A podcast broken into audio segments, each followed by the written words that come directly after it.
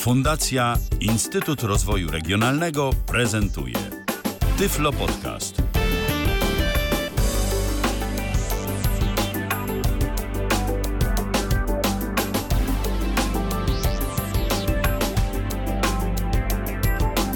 Kalendarzu ósmy dzień marca jeszcze dzisiaj dodatkowo, więc wszystkie panie świętują. Wszystkiego dobrego życzymy oczywiście naszym słuchaczkom i Tak. współprowadzącej. y, Owszem, tak. y, którą usłyszymy dzisiaj. Tak, którą dziś usłyszymy. Co prawda ją i Tomka usłyszymy w nieco skromniejszym wymiarze niż zwykle. Aczkolwiek dziś Tyflo Przegląd tak głównie prowadzony przez nas. Michał Dziwisz, witam serdecznie. Paweł Masarczyk po drugiej Witam stronie. tak. Tomek Bilecki, Paulina Gajoch również e, obecni w dzisiejszym programie i na pewno się z nimi spotkacie, ale to za czas jakiś. Tymczasem, jak zawsze na dobry początek, uchylmy rąbka tajemnicy, o czym my to dziś będziemy wam opowiadać. W tym tygodniu w Tyflo Przeglądzie. Bing zwiększa limity rozmów z chatbotem GPT. Są już konkretne plany sklepu z dodatkami dla NVDA. Eltenger, mobilny klient Eltena nadchodzi. Nowości w programach do edycji dźwięku. JitChat, czyli głosowa, dostępna wersja Omegle. Planowany headset od Apple ma być również pomocny osobom z niepełnosprawnością wzroku. Blind Gummers Jam, maraton tworzenia dostępnych gier. Zaproszenie na wystawę do Muzeum w Wilanowie.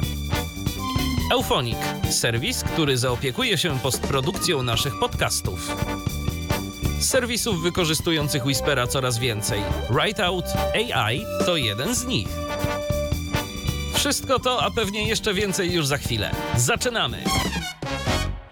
A wy też e, mam nadzieję, że zaczynacie razem z nami. Więcej powiem, e, zachęcamy bardzo do tego, abyście zaczęli e, ten Tyflo Przegląd aktywnie wraz z nami i interaktywnie. Oczywiście, jeżeli macie tylko na to ochotę, jeżeli chcecie się z nami połączyć, to zapraszamy bardzo serdecznie. Można do nas pisać. Można pisać na kontakt.tyflopodcast.net oraz na naszym czacie na YouTubie. Na razie Facebook nie działa, ale spokojnie za jakiś czas Facebook do nas wróci, także prosimy się nie załamywać, jeżeli akurat e, z tego serwisu nas odbieraliście. Będzie za jakiś czas, jest YouTube tymczasem i jest oczywiście Tyflo Radio. No i jest rzecz jasna Zoom, e, tyflopodcast.net ukośnik Zoom. To jest e, miejsce, m, gdzie również możecie się do nas e, odzywać. O właśnie e, Tomek w międzyczasie tu nam się pojawił e, m, na tym naszym Zoomie. Witamy Tomka. Dzień dobry. Dzień dobry, dzień dobry. A teraz przechodzimy już do tematów, do tematów, e, które mamy na naszej liście. Jeżeli chodzi o takie uzupełnienie tego, o czym mówiliśmy ostatnio, no to wracamy znowu do czatu GPT połączonego z Bingiem, bo to OpenAI ostatnio bardzo z Microsoftem się lubi. Efekty tej sympatii m, użytkownicy Binga, może jeszcze nie wszyscy, ale przynajmniej część y, ma okazję już zaobserwować. Ci wszyscy, którzy się załapali na betę i którzy sobie mogą konwersować y, z czatem GPT podłączonym do internetu. E, Natomiast y, no, te konwersacje nie są pozbawione różnego rodzaju limitów, bo no, to wszystko trzeba dozować. Jak tam się ludzie na ten czat GPT rzucili, no to po prostu serwery mogłyby nie wytrzymać i cały Azure mógłby po prostu zostać położony. krótko To jest mówiąc. jedno, natomiast tam podobno ten czas, w związku z tym, że on też no, ma jakieś swoje różne, to on tam, jeżeli jest y, mm, jakby im więcej wypowiedzi ma dana konwersacja, ten on ponoć w taki, zaczyna się zachowywać w sposób taki bardziej nieprzewidywalny i tam podobno już komuś groził i to jakimiś takimi grubymi konsekwencjami, jakimś hakowaniem, coś, czymś, nie wiem na ile to prawda, jak może to jakaś miejska legenda, natomiast no gdzieś tam krążą po internecie jakieś, jakieś zrzuty, że tam, że tam A, to, to rzeczy. mało tego, to mało tego. Już teraz nie pamiętam, który, czy chatbot GPT, czy ten od OpenAI, y, to ym, wspominał też y, ktoś ostatnio chyba na Spiders Webie, czy którymś z tych technologicznych portali,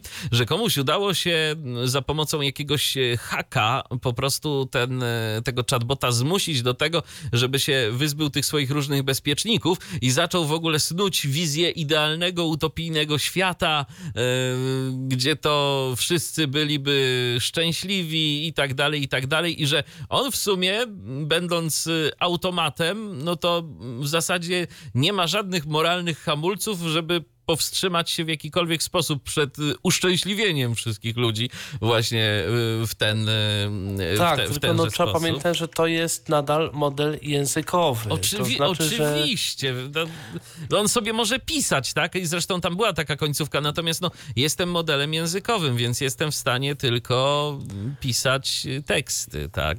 Tak, to znaczy nawet nie, nie o to chodzi, że on jest w jakiś sposób, nie wiem, ubezwłasnowolniony czy coś, że on się tylko po prostu on udaje kogoś, kto tak myśli. To znaczy on w gruncie rzeczy nic sobie nie myśli, tylko i to właśnie ci wszyscy specjaliście, treścią. Y, tak, ci wszyscy specjaliści, tak. którzy się zajmują sztuczną inteligencją, bardzo na to zwracają uwagę, żeby nie traktować tego, żeby, no tak, żeby nie traktować tego czata jak jakiegoś, nie wiem, człowieka, czy tam jakiś umysł. To jest coś, co ma udawać że myśli. I jak się okazuje, wychodzi mu to całkiem nieźle, ale to nadal jest udawanie, że się myśli, to znaczy w zasadzie inaczej. Nawet nie udawanie, że się myśli, tylko udawanie, że umie się pisać jak istota myśląca. I to ciągle jest tylko statystyka bazująca na Twitterze, forach, Wikipedii, jeszcze iluś tam pewnie różnych źródłach. Jakichś pewnie książkach, które mogli książkach, tam wykorzystać. Natomiast to wcale nie oznacza, że ten chat GPT ma jakiekolwiek, nie wiem, plany uszczęśliwienia ludzkości, czy tym bardziej zniszczenia ludzkości. To jest nadal model językowy i wyłącznie model językowy, więc y, no, to tak też trzeba traktować, choć y, po tym, jak on pisze, to można naprawdę odnieść wrażenie, że to nie jest model językowy, tylko jakaś istota, czasami z piekła rodem, która y, y, tutaj objawia jakieś demoniczne oblicze powoli przed nami i niektórzy informatycy starają się jej jakieś cugle nałożyć i, i, i jakieś więzy, ale to tak to nie jest z tego, co przynajmniej mi wiadomo. No i w związku z tym, że to jest model językowy, no to przede wszystkim właśnie on umie pisać. On umie pisać w sposób jak najbardziej mm, no taki, który wyda nam się zbliżony do prawdy. Nie wiem, czy ty mm, oglądałeś, znaczy nie wiem, oglądałeś, to jest chyba podcast Radiowcy bez cenzury. Bez cenzury. Tak, to oni ludzie też, z RMFFM. Y, tam... Tak, oni też tam zaczęli wpisywać czata. O, ta, o Adamie Kochanowskim bodajże, tak? O Adamie Kochanowskim, o załoce Rudego 102, że tam był jakiś pilot, nawigator, mechanik. No dobra, mechanik to powiedzmy, że tam jeszcze, ale no tam z 15 tych wymienił ludzi, którzy tam mieli, więc to wszystko jest, y, to wszystko jest naprawdę wymyślone i ten czat zielonego pojęcia nie ma tak naprawdę o świecie naszym ludzkim, mimo że y, pisze trochę tak jakby mu się wydawało, że jest Jakby inaczej. miał, jakby miał. Przynajmniej ten czat, y, no ten czat GPT y, w tej swojej pierwotnej wersji, bo oczywiście do plany Microsoftu y, są takie i zresztą próbuje je to realizować, że podłącza to do internetu, dzięki czemu może aktualizować swoją wiedzę. I jak mu to idzie, to omawialiśmy ten temat w zeszłym tygodniu, w poprzednim Tyflo Przeglądzie numer 173. Kto ciekaw, może sobie tam zajrzeć i posłuchać tego, tego, co na przykład wie na temat Tyflo Podcastu i że też zmyśla, mimo tego, że ma okno otwarte na świat, jest podpięty do sieci i może sobie wszystko na bieżąco weryfikować, natomiast z jakichś przyczyn tego y, po prostu nie robi. Nie robi tego zawsze. Natomiast y, przechodząc do meritum sprawy, mianowicie Microsoft troszeczkę zwiększył limity y, i dzięki temu można już w tym momencie w trakcie jednej sesji yy, przeprowadzić do sześciu zapytań do czatu, yy, przepraszam, do dziesięciu zapytań do czatu GPT, bo tam sześć to było chyba na początku, potem to zwiększono do ośmiu, a teraz jest generalnie do dziesięciu. Yy, co ciekawe, w sumie można takich zapytań dziennie przeprowadzić 120. Yy, nie wiem, jak to dokładnie wygląda? Czy to jest na zasadzie takich, że jest limit 10 sesji po yy, 12, 12 sesji po 10? Yy, czy to jest tak, że na przykład można sobie tymi yy, tokenami jakoś swobodnie żonglować, że na przykład w trakcie jednej sesji zadam mu dwa pytania, to mi zostaje jeszcze 118? Yy, czy od tak razu mi, mi się wydaje, 10? bo y, tak mi się wydaje, przynajmniej tak jak go testowałem, bo myślę, że myślę, że jednego dnia zrobiłem więcej resetów niż 10. Aha, no to rzeczywiście, y, czyli to tak będzie. No w każdym razie jest to y, zwiększone, natomiast warto wziąć pod uwagę to, że jest to dopiero początek. Początek drogi i Microsoft na pewno te limity będzie sukcesywnie zwiększał, więc jeżeli komuś mało rozmów y, z czatem GPT zapiętym do Binga i do usług Microsoftu, no to spokojnie możecie jeszcze sobie trochę poczekać i na pewno te limity będą rosły. No i pozostaje mieć nadzieję, że też y, będzie e, rosła skuteczność tego narzędzia, które początkowo... No, jest, jest na to szansa, bo y, pamiętaj, że tak jak y, do listopada w zasadzie taki zwykły, przeciętny człowiek to o sztucznej inteligencji wiedział, że jest. Tak. Niektórzy mogli znać takie pojęcie jak sieci neuronowe, ewentualnie, którzy są gdzieś tam związani z programowaniem, co pewnie znali. Natomiast no, taki przeciętny człowiek, no to nie wiem, może gdzieś tam wyczytał w książce, obejrzał w filmie SF. Natomiast w tym momencie, no to już jeżeli panowie z RMF-u mówią, że jest coś takiego jak halucynowanie, to jest termin wybitnie już taki Tak. y, no, bardzo wąsko stosowany w dziedzinie sztucznej inteligencji. Nagle te pojęcia zaczynają się szerzyć w społeczeństwie i, i nagle, nagle to się zaczyna rzeczywiście pojawiać i ludzie w błyskawicznym tempie, przynajmniej ci, którzy korzystają z tego czata, ich jest bardzo dużo. Przecież ten czat w 5 dni dostał tyle użytkowników, co Facebook w 9 miesięcy, a ponoć Instagram w 3, jeżeli miesiące oczywiście, jeżeli wierzyć temu, co mówią wszędzie. E, Więc, więc to idzie ekstra błyskawicznie. Więc pytanie, ile nakładek powstanie na czata GPT, które robią różne rzeczy? Już powstają. już, Już, powstają. Pytanie, ile powstanie właśnie, bo to może być ciekawe.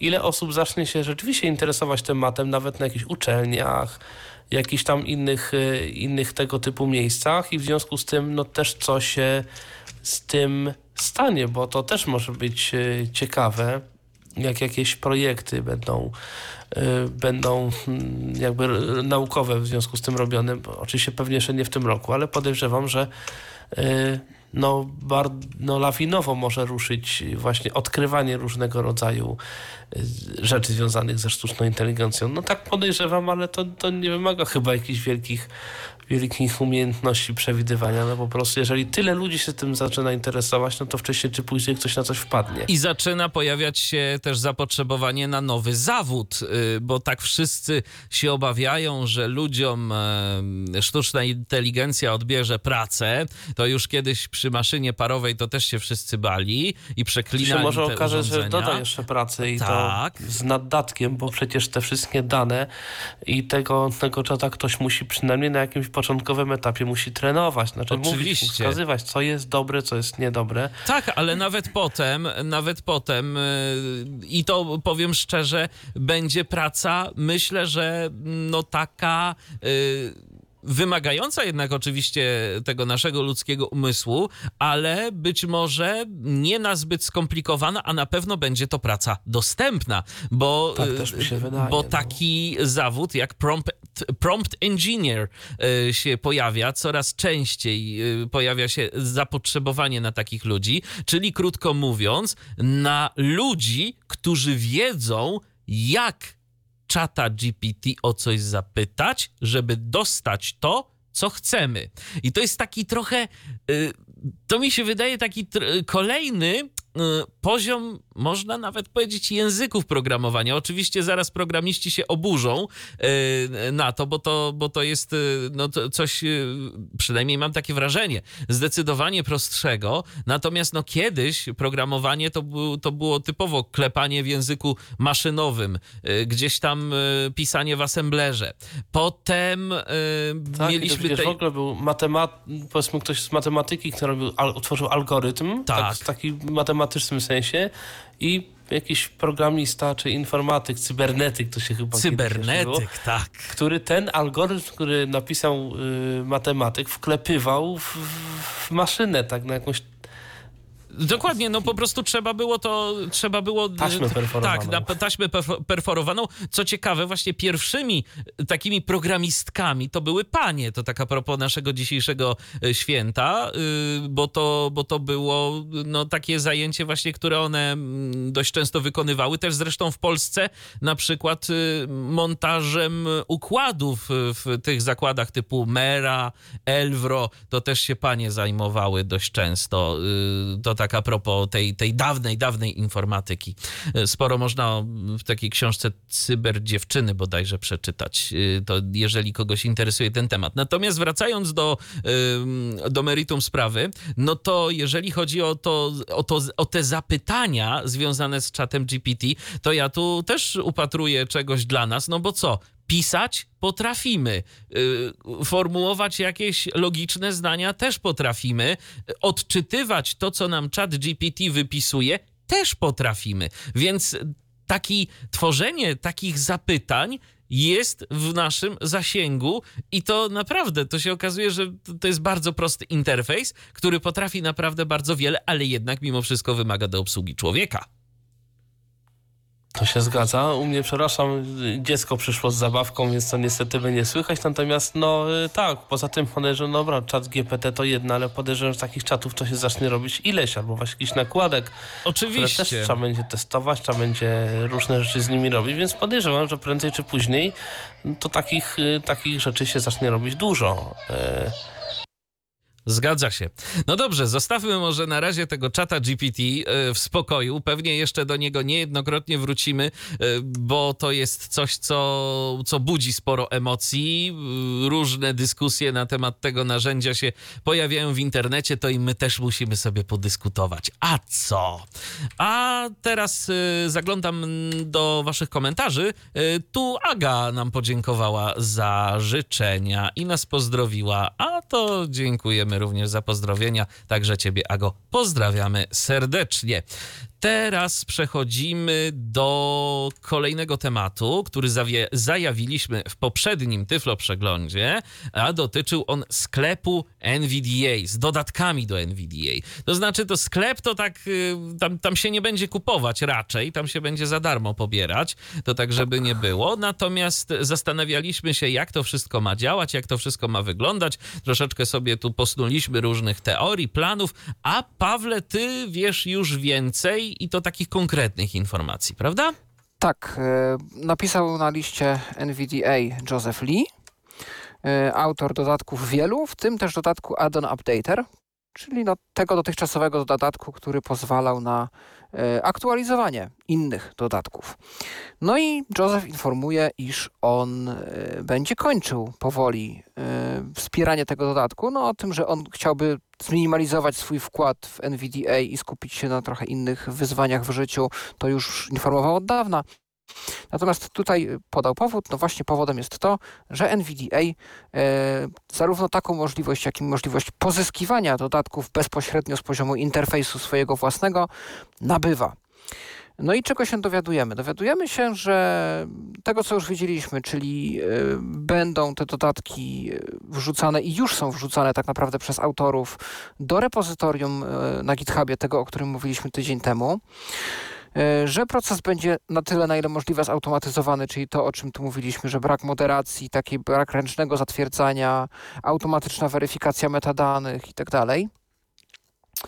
E, dowiedzieliśmy się także, że już powoli jest testowana, że już wewnątrz NVDA już powoli powstaje e, interfejs tego sklepu i e, że jeżeli dobrze zrozumiałem, już teraz w wersjach jakichś takich wczesnych alfa tego dodatku add-on updater oznaczonych numerem 23.03 już jest podstawowe wsparcie tego sklepu zaoferowane i to w ten sposób będzie właśnie działać, że najpierw będzie to eksperymentalnie, czy w zasadzie już eksperymentalnie jest zaoferowane to w ramach wtyczki add-on updater. Później y, będzie to rozszerzone i będzie dostępne już w wersji oficjalnej add-on updatera. E, jeszcze tutaj patrzę, y, czy, czy dobrze czy dobrze rozumiem. Więc tak, najpierw będzie eksperymentalne wsparcie, y, już jest dostępne w addon updaterze 23.03, czyli to co mówiłem. Potem szerokie i oficjalne wsparcie sprawdzania aktualizacji z, za pomocą tego sklepu jako źródła.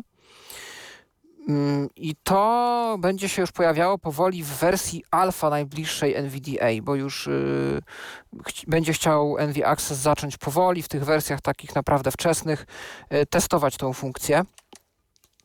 Y, na ten moment już to jest no, w tworzeniu, jest tworzone, natomiast jeszcze nie jest dostępne. Kiedy już pojawi się w alfach NVDA wsparcie właśnie takie nawet już wczesne dla sklepu, wtedy addon updater przełączy się na store, czyli na sklep jako źródło aktualizacji, czyli E, no już oficjalnie we wtyczce będzie. Aktualizacje będą działać dalej przez addon updater dla wszystkich, ale źródłem już nie będzie serwer e, ten dotychczasowy addon updatera, tylko serwer sklepu. Następnie w addon updaterze nastąpi zamrożenie nowych funkcji, tak zwane feature freeze, czyli yy, po prostu no, add-on store, czyli ten sklep z dodatkami będzie ostatnią rzeczą, która będzie wprowadzona i już zostanie zamrożone wprowadzanie jakichkolwiek nowych funkcji we wtyczce add-on updater. Yy... I wtedy już tylko poprawki i po aktualizacje tłumaczeń będą wprowadzane.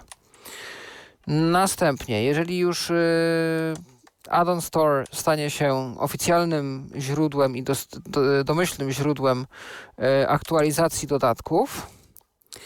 E, to, e, to będzie już to oficjalne we wtyczce NVDA Addon Updater, krótko po tym jak właśnie wyjdzie mm, NVDA Store w samym NVDA.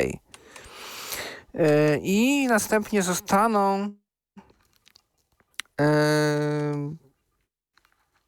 będzie i będzie porzucony ten oficjalny, ten poprzedni serwer addon updatera, czyli ten community source będzie uznany za przestarzały i już e, nie będzie rozwijany, żeby nie pomylić strona addons.nvda-project.org, czyli ta strona, do której macie dostęp z poziomu narzędzia zarządzania dodatkami, ona, ona tam się nic nie zmienia, ona sobie dalej po prostu e, będzie. Natomiast w ogóle co ciekawe, bo ja przeglądałem też e, trochę dyskusję na temat tego sklepu z dodatkami i pojawiło się tak, pojawiła się taka dość dziwna informacja. Dla mnie to takim trochę zaskoczeniem było, że y, tego sklepu nie będzie można przeglądać. To znaczy NV Access jako fundacja, no tam się ktoś z ramienia właśnie NV Accessa y, wypowiadał, teraz nie pomnę kto to był, y, że nie będzie możliwe przeglądanie tego w formie strony internetowej, tego, tego sklepu. Sklepu, tylko Natomiast, z poziomu interfejsu. Tak, mhm. z poziomu interfejsu. Natomiast druga też informacja, dostępne będzie API. Więc nawet jeżeli NV Access nie udostępni sam z siebie takiej strony z dodatkami na bazie tego sklepu, nic nie stoi na przeszkodzie, żeby ktoś po prostu taką stronę zbudował, bo API będzie dostępne i z tego API będzie można korzystać. No tak, więc no, to prawdopodobnie ktoś to zrobi ze społeczności, bo to nie ma bola, żeby nie. E, jeżeli będzie API, nawet gdyby API nie było, no to to jest tak naprawdę repozytorium na GitHubie. To wystarczy odpowiednio e, pobierać repozytorium, tam będą te pliki YAML, czy któreś tam pliki repozytoriów tak naprawdę to jest, domyślam się, prosta sprawa, żeby to przeparsować i jakimś GitHub Actions czy innym mechanizmem synchronizować to z jakimś interfejsem webowym. Więc domyślam się, że to będzie kwestia, gdzieś tam kwestia czasu. Ciekawe, jakie będzie podejście NV Access do ich strony, jakby jaki będzie sens dalej trzymać stronę z dodatkami, jeżeli będzie taki sklep. Czy ona zostanie jakoś y, uśmiercona, czy jaka będzie jej rola w tym momencie, bo tak naprawdę nie wiem, czy z tą stroną jeszcze ktoś się tam Y, liczy jakoś specjalnie. Ona jest oficjalna, ale większość dodatków i tak krąży po GitHubie, krąży po jakichś listach I ja dawno na tą stronę nawet nie zaglądałem, ale to może ja. No z tej strony y, co najwyżej opłaca się tylko dlatego pobierać te dodatki, że one są w jakiś tam sposób weryfikowane. I No tak. że wiemy, że jeżeli pobieramy dodatek stamtąd, y, no to mamy jako gwarancję społeczności, że ten dodatek został sprawdzony, przebadany, że tam niczego dziwnego nie ma. Natomiast no, niesie to za sobą pewne konsekwencje yy, w postaci tego, że najzwyczajniej w świecie te dodatki nie są yy, aktualizowane, czy nie są gdzieś tam publikowane yy, w jakimś błyskawicznym tempie. Bo jeżeli ktoś stworzy jakiś dodatek, a tak po prostu sobie na kolanie coś tam napisze i wrzuci to na listę mm, twórców dodatków NVDA, no to od razu się pojawia, a słuchaj, popraw to, popraw to, tu jeszcze to jest do poprawy, to jest do poprawy, no i co? No i ktoś albo wie, jak to zrobić, albo to poprawia zgodnie z wytycznymi, no albo nie, e, bo twierdzi, że w sumie mu się nie chce, nie ma czasu, e, albo jeszcze jakieś inne powody, e, no i wtedy ten dodatek nie ma szans, żeby trafić. I tu istotnie, Pawle, jest wtedy, tak jak mówisz, e, repozytoria różne na GitHubie e, są i, i można sobie te dodatki pobierać, natomiast no już w takiej sytuacji po prostu trzeba ufać autorowi, że on tam jakichś dziwnych rzeczy nie dokleił do takiego To- dodatku. To prawda. Więc skracając dłu- długą historię, nastąpią różne procesy potem y, wymian, wymiany sił między tym add-on updaterem, a już oficjalnym sklepem NVDA, ale finał tego wszystkiego ma być taki, że nawet kiedy już y, ten sklep będzie oficjalnie w którejś, którymś z wydań NVDA, to jeszcze przez następną, do następnej wersji będzie oferowane takie no już typowo wsparcie na przeżycie tego dodatku, żeby dać jeszcze osobom niezdecydowanym, które gdzieś tam jeszcze mają starsze wersje, mm, trochę czasu na, na namysł i na zaktualizowanie tego, czego jeszcze nie zaktualizowały, żeby się do tej migracji przygotować. W związku z czym no, zmiany nadchodzą. Miejmy nadzieję, że pozytywne i że mm, z korzyścią. Ja myślę, że to będzie fajna, fajne rozwiązanie tego problemu, który mamy co roku, czyli y, no, NVDA aktualizuje Pythona i inne biblioteki i wszystkie dodatki wymagają aktualizacji. Potem szukaj człowieku e, tych aktualizacji, bo jedni wspierają updatera, drudzy mają swój updater, trzeci nic nie robią. Może wreszcie będzie ku temu jakaś, jakaś próba unifikacji i to się skończy jakimś dobrem, bo, no bo tak dalej nie można. No, jest wtedy naprawdę ciężko, a też są i tacy, którzy stworzą jakiś dodatek, potem go porzucają, no i no, na to się nic nie poradzi. Jeżeli zmiana manifestu nie pomoże, to no to po prostu Dokładnie. już nic z tym nie zrobimy. Zanim przejdziemy do tematów bieżących, e, to jeszcze przeczytam jeden komentarz, który pojawił się pod e, poprzednią audycją. Tu słuchacz e, prosi o poradę techniczną. Być może ktoś będzie w stanie pomóc, bo ja przyznam szczerze, nie spotkałem się z taką sytuacją nigdy, aczkolwiek objawy są mi znane. Peter napisał tak. Wie ktoś, jak rozwiązać taki problem? Podłączam dysk na USB 1 terabajt do laptopa i go nie widać. Więc wchodzę w zarządzanie dyskami i zmieniam literę ścieżki, czy jakoś tak. Po wszystkim znowu go widać, ale jak wyłączę laptopa i włączę z powrotem, to sytuacja się powtarza i go nie widać. Znowu trzeba dodać literę ścieżki. Da się to wpisać na stałe? Pewnie się da, ale jak?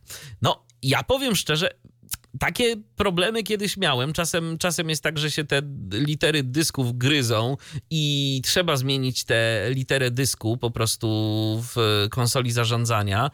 Ale ja nie spotkałem się z tym, żeby to, no, się, żeby ta zmiana się cofała, żeby tej zmiany nie było. Ja bym jedyne, co mi przychodzi do głowy i co ja bym spróbował zrobić, to może na chwilę, jeżeli masz włączoną, to wyłączyć kontrolę konta użytkownika i wtedy dokonać te, tej, tej zmiany, albo nie pamiętam teraz, czy, czy to można uruchomić jako administrator, tę przystawkę, czy, czy nie, ale chyba najprostszym sposobem będzie po prostu przestawienie tego ułaca dosłownie na moment. Jeżeli go używasz, e, zmiana tej litery dysku, włączenie sobie z powrotem tego ułaca, e, czyli tej kontroli konta użytkownika i sprawdzenie, czy to pomoże. Nie spodziewam się, bo chyba problem jest gdzieś głębiej, ale to jest taka rzecz, e, której ja bym spróbował e, Tak po prostu na wszelki wypadek, bo może pomoże. A teraz już tematy bieżące. Paweł ma dla nas ciekawe i dostępne aplikacje na Androida. Tak, dwa odkrycia tego tygodnia. Wszystko dzięki Petrowi Wagnerowi ze Słowacji, który udostępnia takie fajne open source'owe programy na Androida, aplikacje na swoim Mastodonie. Jak coś odkryje, to zawsze daje znać. Jak coś jest niedostępne, to próbuje robić patche dostępności i chwała mu za to, bo, bo tak powinien działać open source yy, w przypadku właśnie osób niewidomych. Yy, I no co, pierwsza aplikacja to aplikacja Katima. Katima jest menedżerem różnego rodzaju kart i kodów lojalnościowych. To też aplikacja napisana, z tego co rozumiem, przez y, panią, panią Sylwię z Holandii. E, I y, autorka pisze, że próbowała robić wszystko zgodnie z zasadami dostępności, nie dostała żadnego feedbacku na ten moment, e, no ale aplikacja zdaje się być dostępna, Peter Wagner potwierdza. E, jest to aplikacja, w której możemy przechowywać kody różnego rodzaju, lojalnościowe, kody zniżkowe. Wspierane są różne formaty, bo i QR, i kreskowe, i w różnych formatach aplikacji, na przykład e, tej 100 czy 100, 100 wallet, jakieś, jest, jest taka aplikacja, 100 kart chyba. E, Katima ma też jakiś swój format, jeszcze kilka innych formatów. E, no można to wszystko tam importować i sobie tam trzymać. No więc jeżeli szukaliście takiej aplikacji dla Androida, to jak najbardziej mm, możecie skorzystać z Katimy. Jest ona dostępna w sklepie Play. Druga aplikacja z kolei jest dostępna na ten moment w GitHubie i w jakichś nieoficjalnych sklepach aplikacjami. Aplikacja nazywa się Record U i jest y, to nowoczesny rejestrator, aplikacja do nagrywania dźwięku oraz obrazu z ekranu. To znaczy dźwięku ja rozumiem, że możemy nagrywać siebie, a ekran, no to jak to w Androidzie jest nagrywanie ekranu z dźwiękiem, ale tylko w aplikacjach, które na to nagrywanie dźwięku zezwalają. Natomiast gdybyście szukali do tego jakiegoś dostępnego interfejsu, który jest y, zaprojektowany zgodnie z tymi najnowszymi zasadami Material Design, ten Material U, chyba 3 nawet, no to nie szukajcie wiele dalej. Record U się poleca, zwłaszcza, że właśnie Peter Wagner szykuje tam poprawki dostępności, które chyba nawet spotkają się z aprobatą y, głównego autora, w związku z czym no, będziecie mogli przetestować. Jest y, różne, y, szeroka gama kodeków i ich parametrów, jest nagrywanie obrazu oraz dźwięku, jest możliwość no, odtwarzania tych nagrań z poziomu aplikacji, ma jakąś wbudowaną przeglądarkę tych nagrań. Wykorzystano tutaj technologię Jetpack, Compose do zakodowania tej aplikacji, też taka ostatnio popularna w designie aplikacji androidowych. E, no więc możecie eksperymentować. No ale to nie koniec naszych przygód z Androidem. Za jakiś czas jeszcze do tematu Androida wrócimy. Teraz tak poniekąd e, nawet w temacie Androida pozostaniemy, ale nie tylko w temacie Androida, bo w temacie Androida oraz iOS-a. Otóż e, ukazała się jak na razie wersja testowa programu Eltenger, czyli klienta Eltena na urządzenia mobilne. Klienta Eltena, no to jest może za duże słowo, bo jak na razie to aplikacja ma możliwości dosyć skromne, ale y, potencjał jest.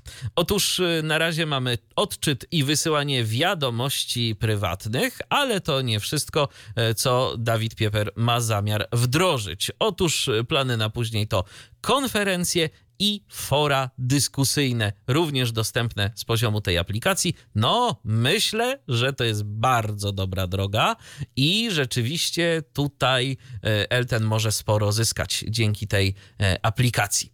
A jeżeli ktoś chciałby ją sobie potestować, to warto wiedzieć, że jest to aplikacja wieloplatformowa na iOS-a i na Androida.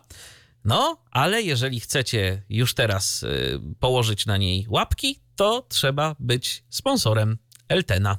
Więc y, jeżeli macie któryś z pakietów y, sponsorskich, no to po prostu wystarczy zgłosić się do Dawida y, i najzwyczajniej w świecie dostaniecie dostęp do tej aplikacji. Na pewno na iOS-a to jest Test Flight, więc trzeba będzie podać swoje Apple ID, jak to jest rozwiązane, jeżeli chodzi o Androida, czy to jest plik APK, czy również wykorzystywany jest jakiś mechanizm testujący. Szczerze mówiąc, nie wiem. Natomiast fajnie, że coś tu się dzieje, bo zapotrzebowanie na aplikację mobilną było już od dawna. Kilka podejść do tego było, było kilka konceptów tej aplikacji. No a teraz może w końcu się uda. Trzymam kciuki e, za powodzenie tego projektu. Teraz właśnie wracamy do Androida. Wracamy do Androida, bo tu mamy pewną fuzję na rynku y, portali i podcastów i źródeł informacji dotyczących dostępności tego systemu. Zgadza się. Istnieje sobie już od no, chyba rok, może nawet dwóch lat, y, taki turecki portal y, na temat dostępności Androida. Nazywa się on Erisilebilir Android Oznacza to po turecku nie mniej więcej, a dostępny Android. I y, to był sobie taki portal, który działał, wiadomo, w języku tureckim. Tam publikowane były różne artykuły, tutoriale, jak korzystać tam z takiej aplikacji, a z innej, a porównanie różnych nakładek y, od producentów y, różnych telefonów, a recenzje samych telefonów. Nawet jakieś tam się pojawiały filmiki na kanale YouTube'owym powiązanym y, z tym portalem, nawet jakieś streamy na żywo organizowali. Różną działalność taką bardzo szeroką prowadzili. No i z drugiej strony istniał sobie i istnieje już od dłuższego czasu anglojęzyczny podcast dla niewidomych użytkowników Androidów, Blind Android Users Podcast. Już ponad 100 odcinków e, tego podcastu się ukazało. E, wokół tego podcastu również istnieje lista mailingowa Blind Android Users Podcast, istnieje kanał na grupa na Telegramie. Oni też są na wszystkich możliwych platformach. No i postanowili oni połączyć y, siły i co z tego wynikło? No wynikło z tego kilka rzeczy. Po pierwsze, mm, kiedy wejdziemy sobie na stronę erisilebilirandroid.com, to brzmi trochę jak e, nazwa jakiegoś leku albo, albo szczepionki, ale nie. E, jest to po prostu słowo tureckie oznaczające dostępny czy bez barier coś w tym, w tym stylu. Otwiera nam się ta strona w języku angielskim. W naszym przypadku, jeżeli no, nie mamy języka tureckiego gdzieś zadeklarowanego w systemie. No i co tam się dzieje? Tam po prostu jest sobie strona, gdzie możemy przejrzeć treści na niej opublikowane. Co więcej, możemy te treści sami publikować i tam różne kategorie tych treści są e, zaproponowane. Czy to recenzja urządzenia, czy jakiś poradnik, jak coś zrobić, e, czy jakaś rekomendacja dostępnej aplikacji i tak dalej. Trochę jak na AppleVis. E, no i możemy sami tam te treści publikować. Więc jeżeli znacie angielski i chcielibyście się swoją wiedzą a propos Androida e, dzielić, e, no to tam jak najbardziej można to robić. E, też dostępne są tam linki na przykład do pobrania Jeshło y, screenreadera, więc jeżeli szukacie kolejnego jakiegoś przyjaznego miejsca, z którego można y, ten screenreader pobrać, to właśnie tam. E, co więcej, jeden z administratorów e, strony tureckiej, czyli Salih Kunduz, e, przyłączył się do prowadzących Blind Android Users Podcast, więc teraz będzie też tam taka turecka perspektywa. Natomiast to, co chyba najbardziej nas będzie ciekawiło, to fakt, iż no już niebawem jeszcze trwa zbiórka na PayPalu, ale już powoli, powoli powstaje taka jedna wspólna aplikacja na Androida właśnie ekipy mm, Eris Lebirir Android oraz Blind Android Users Podcast, ponieważ strona turecka miała już swoją aplikację od dłuższego czasu, no i teraz będzie wypuszczona aplikacja e, dla treści anglojęzycznych, więc no, będziecie mogli również mm, do treści tej kooperatywy mieć dostęp e, z poziomu czegoś, co po prostu będzie można pobrać ze sklepu Play. Myślę, że warto się zainteresować, bo już od dawna na różne sposoby były organizowane jakieś odpowiedniki Apple Visa dla użytkowników Androida. One jakoś później upadały, tam z nimi niewiele się działo. Więc myślę, że warto się tu zainteresować, bo tutaj już przynajmniej ten podcast i, i ten portal e, po turecku już od jakiegoś czasu się utrzymują. Nawet w Turcji jakiś rozgłos medialny uzyskały, więc e, zdaje się, że autorzy mają tutaj, na poważnie biorą e, swoje zaangażowanie i może z tego wyjść coś dobrego. No, a wy możecie być tego częścią i dorzucać swoje treści, jeżeli tylko znacie język. Więc zachęcam, bo może być ciekawie. Pozostaje mieć nadzieję, że tych treści angielskich też będzie coraz to więcej. E, no i że użytkownicy Androida rzeczywiście znajdą też taki swój e, kont w internecie, który będzie rozwijany i że dorówna może kiedyś, kto wie, kto wie, różnie z tym może być, prześcignie Apple Viz. Swoją drogą, e, no to taka refleksja, Apple Viz istnieje już tyle czasu, a jakoś aplikacji mobilnej się nie doczekał. Szkoda to może prawda, trochę. To prawda. Nie wiem właśnie na czym polega, bo kiedyś chyba była o tym dyskusja, ale to, to tak przy początku bardziej istnienia. Yy, też jestem ciekaw, dlaczego jeszcze się tym nie zainteresowali. Czy względy finansowe, czy uważają, że to nie ma sensu, bo to jest w ten sposób bardziej wieloplatformowo, bo strona internetowa. No nie wiem, ale. Teraz patrząc na to i w obliczu faktu, że można tworzyć te aplikacje uniwersalne na Maca, na e, iOS-a, na iPadOS-a, no tak. to, to w sumie nie byłoby takie głupie. No ale ta strona Apple Viz e, też e, nie jest przecież zła, całkiem przyjemnie się obsługuje, więc nie jest to jakiś problem. Niemniej jednak fajnie byłoby mieć coś takiego pod ręką. Tak, A teraz e, materiał od Tomka konkretnie dotyczący nowości w aplikacjach do dźwięku. O Reaperze 676, który ma kilka mm, poprawek dostępnościowych. Tu chodzi jakieś okna potomne, coś tam jeszcze, jakieś tam w preferencjach, że tam chyba Enter ma działać w większej ilości miejsc. No tam kilka jakichś takich pomniejszych drobiazgów jest wymienionych. Jest, y, to jest w ogóle fajne w Reaperze, że y, changelog, nawet z takim jakiejś malutkiej wersji, to nie jest tylko, że no, poprawki. Jak poprawki, to są naprawdę jakieś super malutkie poprawki, natomiast jakieś takie różne małe naprawdę rzeczy są wyszczególnione w tych changelogach i accessibility też tam jest, jak najbardziej. Więc tych poprawek dotyczących dostępności tam jest kilka, z 8, 10 tylko, one są rzeczywiście malutkie, tak? Dotyczące jakichś konkretnych okien, konkretnych zachowań, nieraz w jakichś takich y, funkcjach zaawansowanych, albo przynajmniej takich, których nie każdy gdzieś tam będzie używał.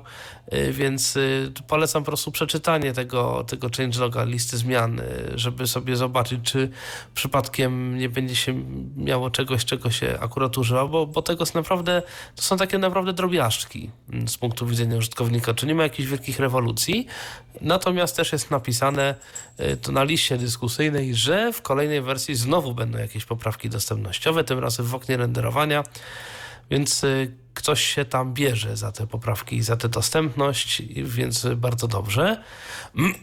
Druga rzecz dotyczy również y, aktualizacji, przepraszam, ale tym razem czegoś, co nazywa się Sibiak, o tym też mówiliśmy jakiś czas temu w Tyflo Przeglądzie.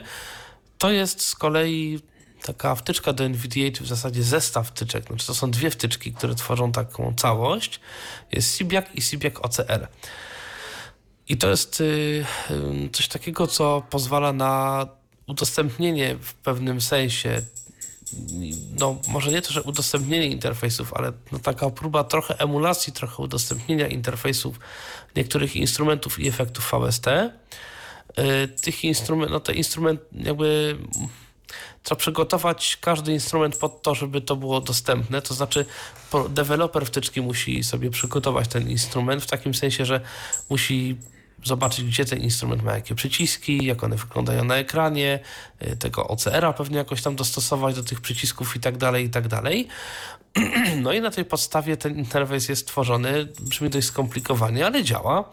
No i najnowsza wersja, która jest oznaczona jako beta, y, udostępnia Melodyne w wersji 5, co fajne, bo Melodyne to jest bardzo potężne narzędzie do no, korekcji wysokości dźwięku, powiedzmy. Czyli jak ktoś nie, czyta, nie śpiewa dokładnie czysto, można to sobie tutaj poprawić, tylko nie w taki sposób, mm, jak to się teraz y, mówi, znaczy auto, to nie jest taki autotune, znaczy można to ustawić jak, jak taki autotune, który słychać, ale można to też ustawić w taki sposób, no, niesłyszalny, to znaczy, że po prostu człowiek czysto śpiewa i już. A to, jest, a to się okazuje, że to jest robione jakoś tam przez, y, przez, auto, przez właśnie Melodyne. Y, więc najnowsza wersja tego programu jest dostępna. Mm, są jakieś poprawki w OCR-ze, które sprawiają, że ten OCR jest szybszy, przy czym szybszy, no oni piszą, że dużo szybszy. Użytkownicy piszą, że no, na dobrych komputerach to jest jakaś różnica, na słabych komputerach jest bardzo duża różnica rzeczywiście. Yy, także no, nie sprawdzałem tego, bo używam trochę innej wtyczki LBL. Mm, no i zobaczymy, czy, bo LBL jest jakby oparta na, z tego co wiem, częściowo na Sibiaku, więc zobaczymy, czy, mm, czy to też będzie tutaj jakoś tam uwzględnione. No i trzeci program, który nie do końca wiem, jak to się czyta. Labrandeos się pisze. I to jest program do, do tworzenia plików Q, mm, tych plików CUE, że tak powiem, do plików, no jest napisane, że MP3. nie wiem, czy tylko. W każdym razie no ma to działać tak, że ładujemy sobie plik do tego programu, plik tam się odtwarza, naciskamy jakiś tam skrót klawiszowy zdefiniowany w programie i w tym miejscu wstawiony jest ten Q point, czyli na przykład tu chodzi o wstawianie jakichś rozdziałów w plikach MP3 i tworzony jest plik Q, czyli zewnętrzny plik, z tego co zrozumiałem, y, w którym te rozdziały są zapisane. I mając taką parę plików MP3 plus Q, można sobie mieć taką MP3 podzieloną na rozdziały. U nas w Tyflo Podcaście, w tych przeglądach są te rozdziały wbudowane w MP3, natomiast jest też takie, taki mechanizm rozdziałowania plików i to różnych plików, który zakłada, że jest plik mm, o tej samej nazwie z rozszerzeniem na tym oryginalnym i plik ten o tej samej nazwie z rozszerzeniem .cue i w tym, pliki znajdują, w tym pliku znajdują się informacje o rozdziale. W związku z tym to jest mm, jakby nie musi być w specyfikacji formatu pliku, na przykład w Wave'ie, we Flaku, czy gdzie tam jeszcze, nie wiem, w jakichś dziwnych formatach. Może to być używane, no musi to wspierać odtwarzacz. Mm, no i no i powstał program, który w sposób dostępny to robi. Nie wiem, czy tam można edytować pliki, czy można, czy te, te pointy, czy można na przykład nie się jakoś cofać, przy, przewijać, czy po prostu trzeba od deski do deski tego wysłuchać i tak na, na wyczucie trochę wstawiać te rozdziały, tego nie wiem. No, ale powstał taki program. No i zobaczymy, co z tego wyjdzie. I tyle mam na dziś. No to przechodzimy do kolejnych informacji, tym razem dotyczących WordPressa. WordPress w kolejnej wersji już za rogiem, a w nim poprawki dotyczące dostępności. Tak, i jak zwykle poprawki te dotyczą nieśmiertelnego, prawda, Gutenberga, który i staje się cały czas, jest niedostępnym do końca edytorem, nie jest tak wygodny jak edycja którą, w tym klasycznym edytorze. No i teraz Zespół, który zajmuje się dostępnością WordPressa, próbuje zbierać te kawałki i, yy, i tam Joe Dolson i ekipa robią co mogą, żeby, żeby, żeby pozbierać. Natomiast tak, yy, powstało kilka nowych funkcji, które w tworzeniu treści dostępnie i dostępnych pomagają. Na przykład jest rozdzielanie zakładek w ustawieniach bloków, tryb przeglądania i dodatkowa opcja edycji bloku nawigacyjnego w ustawieniach nawigacji. Można, to jest coś, co teraz powstaje, można też pomóc oczywiście. Jest kanał dostępnościowy WordPressa na Slacku, publiczny. Można się tam oczywiście przyłączyć i pomóc. No i teraz jakież tu funkcje konkretnie powstały? Jeżeli na liście nawigacji wstawimy jakiś blok, to informacja o tym będzie podana y, na widoku listy. Y, naprawiono różne mm, problemy dostępności przy dołączaniu treści, jeżeli coś się wydarzyło poza tym płótnem, tym tą bazą, na której tworzyliśmy, na tej podstawie naszej strony. Y, dla selektora nawigacji dodano lepsze lepszą obsługę stanów ładowania, czyli pewnie jakichś tam ogłoszeń ARIA i tak dalej.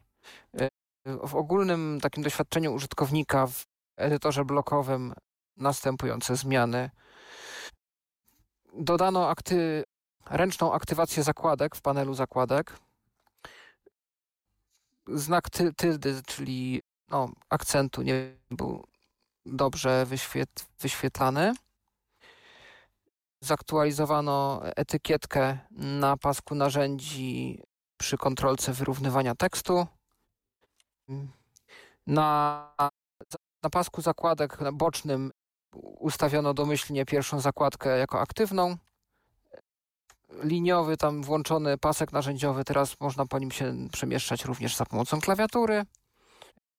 Usunięto nie, niepotrzebną rolę ARIA w wyborze rodzaju bloku. Też upewniono się, że bloki, tytuły i etykietki bloków włączają w siebie też różne rodzaje tych bloków. Używanie, usprawniono obsługę regionów nawigacji, że przy próbie nawigacji do następnego regionu jest określane, jaki region jest najbliższy. Po zamknięciu panelu opublikuj, post and publish, naprawiono powracanie fokusa na właściwe miejsce, naprawiono styl fokusa dla regionów nawigacyjnych, Nawiganie, nawigacja po rejonach w kolejności odwrotnej, czyli do tyłu na Firefoxie, na Macu i, na, i w Safari zostało to poprawione. Też w pewnych sytuacjach stylowanie paska narzędziowego zostało poprawione. Poprawiono mm, tooltip oraz etykietkę, dymek oraz etykietkę przycisku zapisz. Jeżeli nie ma dostępnego żadnego poprzedniego bloku, to po usunięciu danego bloku jesteśmy, mamy fokus ustawiony na bloku poziom wyżej, czyli jakby na tym bloku rodzicu, z którego wyszły te bloki usuwane. E, no i tu jeszcze są poprawki a propos e, kon, e, sprawdzania, narzędzia sprawdzającego kontrasty, żeby tu jakieś nie pojawiał się tam, gdzie nie trzeba i był ograniczony tam, gdzie ewidentnie jest chociaż jeden kolor zdefiniowany. Edytor strony. Tutaj pewne zmiany ARIA. Naprawiono nawigację ARIA po edytorze stron. Można zmieniać rozmiar paska bocznego w edytorze stron za pomocą klawiatury. Okienko dialogowe zapisu strony ma teraz etykietkę ARIA. Stylebook, czyli no, menedżer stylów pewnie jakiś. Też teraz lepiej reaguje troszkę jak takie okno modalne, czyli jest podświetlony, kiedy się aktywuje, a Escape go zamyka. I też tam zostały dodane etykietki dla ikony podpisujące przycisk aktywujący. Pole listy otrzymało rolę aplikacji, żeby NVDA nie wchodził w tryb przeglądania. E, udostępniono, sprawiono, że dostępna jest informacja o spersonalizowanym szablonie. No i jeszcze tutaj kilka innych zmian e, do szablonu w pull requestu na WordPressie. Jeżeli coś zmieniamy, jeżeli chcemy dodawać nowe funkcje, to dodano instrukcję, aby przed wrzuceniem przetestować, czy to, co chcemy y, zaoferować jako nasz wkład i da się potem nawigować klawiaturą i w ten sposób WordPress chce zachęcić deweloperów trzecich, zewnętrznych do tego, by tworzyli dostępne funkcje. Naprawiono, w jakiś sposób ograniczono tabulator, tak aby naprawić niestabilne zachowanie w Firefoxie i naprawiono problemy z fokusem screenreadera w miejscu wprowadzania tokenu. No i to są wszystkie zmiany w WordPressie. Mam nadzieję, że e, pomogą one deweloperom, osobom tworzącym strony, autorom stron, autorom treści. No i że z wersji na wersję będzie ten niesamowicie popularny silnik tworzenia stron e, coraz bardziej dostępny. Tego byśmy sobie myślę, że wszyscy życzyli. Natomiast teraz e, czas na słów kilka o nowości, jaką dziś zobaczyłem. Mianowicie JitChat. E, za JitChatem e, stoi ktoś, kto myślę, że w naszym e, niewidomym środowisku jest dość znany, Oriol Gomez mianowicie. I cóż to takiego jest? Ano, jest to taka platforma. ja to sobie napisałem w notatkach jako tak, głosowa wersja Omegle. No, oczywiście Omegle też ma swoją głosową wersję, a nawet tam jest wideo, ale y, tutaj mamy coś działającego na nieco innej zasadzie, bo tu mamy y, z tego co widziałem tylko głos, no i jest to wszystko dostępne. Skoro to się nazywa JIT Chat, to podejrzewam, że gdzieś tam jest wykorzystywany Jitsi, ten y, Jest, silnik, tak, ten, ten, Tak. ten silnik do rozmów. Mhm. Tak. No i okazuje się, że no, Oriol zrobił sporo, żeby tam dostępne to było, bo jakieś podstawy y, były już wcześniej, żeby z tego Jitsi korzystać. Jak y, zastanawialiśmy się, jakiego narzędzia używać, to też braliśmy między innymi Jitsi pod uwagę, ale no ta wersja, którą mieliśmy okazję testować, która była oryginalnie dostępna, to no jednak y, nie miała porównania z dostępnością, jeżeli chodzi o Zooma. A tutaj y, jest to rozwiązane całkiem, całkiem fajnie. jitchat.oriolgomez.com Kom. tak. E, strona bardzo prosta. Podajemy dwie informacje e, w dwóch polach. Mm, W pierwszym podajemy swój pseudonim, imię może być, no co chcemy. W drugim polu podajemy jakieś informacje o sobie. To znaczy, na przykład, skąd jesteśmy, e, jakimi językami się posługujemy, i następnie mm, zatwierdzamy y, ten formularz. Teraz y, dzieje się cała magia, bo następuje losowanie i jest tam proponowany jakiś użytkownik, z którym możemy sobie porozmawiać po prostu. Natomiast y, zanim się zdecydujemy na przeprowadzenie takiej rozmowy, to sobie możemy poczytać o tym użytkowniku, co on tam wpisał. Czyli na przykład, yy, jeżeli znamy angielski, a ktoś napisał, że się posługuje tym językiem i chcemy sobie język angielski poćwiczyć, no to wiadomo już czego możemy się spodziewać. Ale na przykład jeżeli chcemy y, porozmawiać sobie po polsku, a widzimy, że ktoś y, no, tego języka nie wpisał, jest to bardzo prawdopodobne, bo to na razie y, chyba raczej w naszych polskich realiach nie jest zbyt popularne, no to możemy odrzucić takie, taką propozycję i jest to losowane dalej, dalej, dalej, dalej, dalej. I tak, y, I tak się możemy tym bawić, możemy sobie właśnie wirtualnie z kimś porozmawiać, jeżeli ktoś ma ochotę na tego typu narzędzia. No, bardzo mi się to z Omegle właśnie skojarzyło i z podobnymi y, serwisami. Ja miałem okazję przetestować to nawet. Nawet już pierwszą rozmowę przeprowadziłem. I powiem tak. y, Na pewno warto też zwrócić uwagę na to, i o tym pisze autor na stronie, że aby z serwisu skorzystać, powinno się mieć minimum 16 lat. Y, Oczywiście tego nikt nie sprawdzi. Y, Natomiast choćby z tego tytułu warto o tym pomyśleć, bo strona ma intencje jakby czyste, tak? Chcemy poznawać ludzi, poćwiczyć język, porozmawiać sobie z kimś nowym.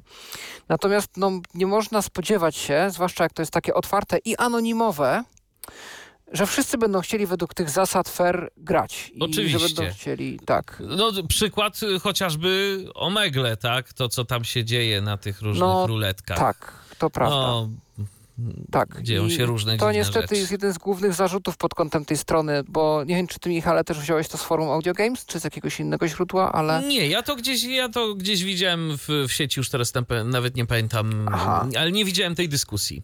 Okej, bo była dyskusja na Audio Games i to był właśnie jeden z głównych zarzutów, że po pierwsze, no, no taka zabawka na chwilę, a z drugiej strony, że y, no, jeżeli to jest takie anonimowe i otwarte dla wszystkich, nie trzeba nawet konta zakładać, to bardzo szybko znajdą się y, albo dowcipnisi, albo ludzie, którzy rzeczywiście y, mają jakieś złe zamiary. Chociaż tutaj bym się nie, nie podejrzewał niczego ekstremalnego, ale po prostu ludzie, którzy będą sobie w jakiś y, głupi sposób żartować, ludzie, którzy no, będą chcieli od nas jakieś informacje wyciągnąć, których my niekoniecznie będziemy chcieli dać. Ludzie, którzy. No, no w różne spo- sposoby można wykorzystać tego typu portal, e, kiedy on jest tak bardzo anonimowy.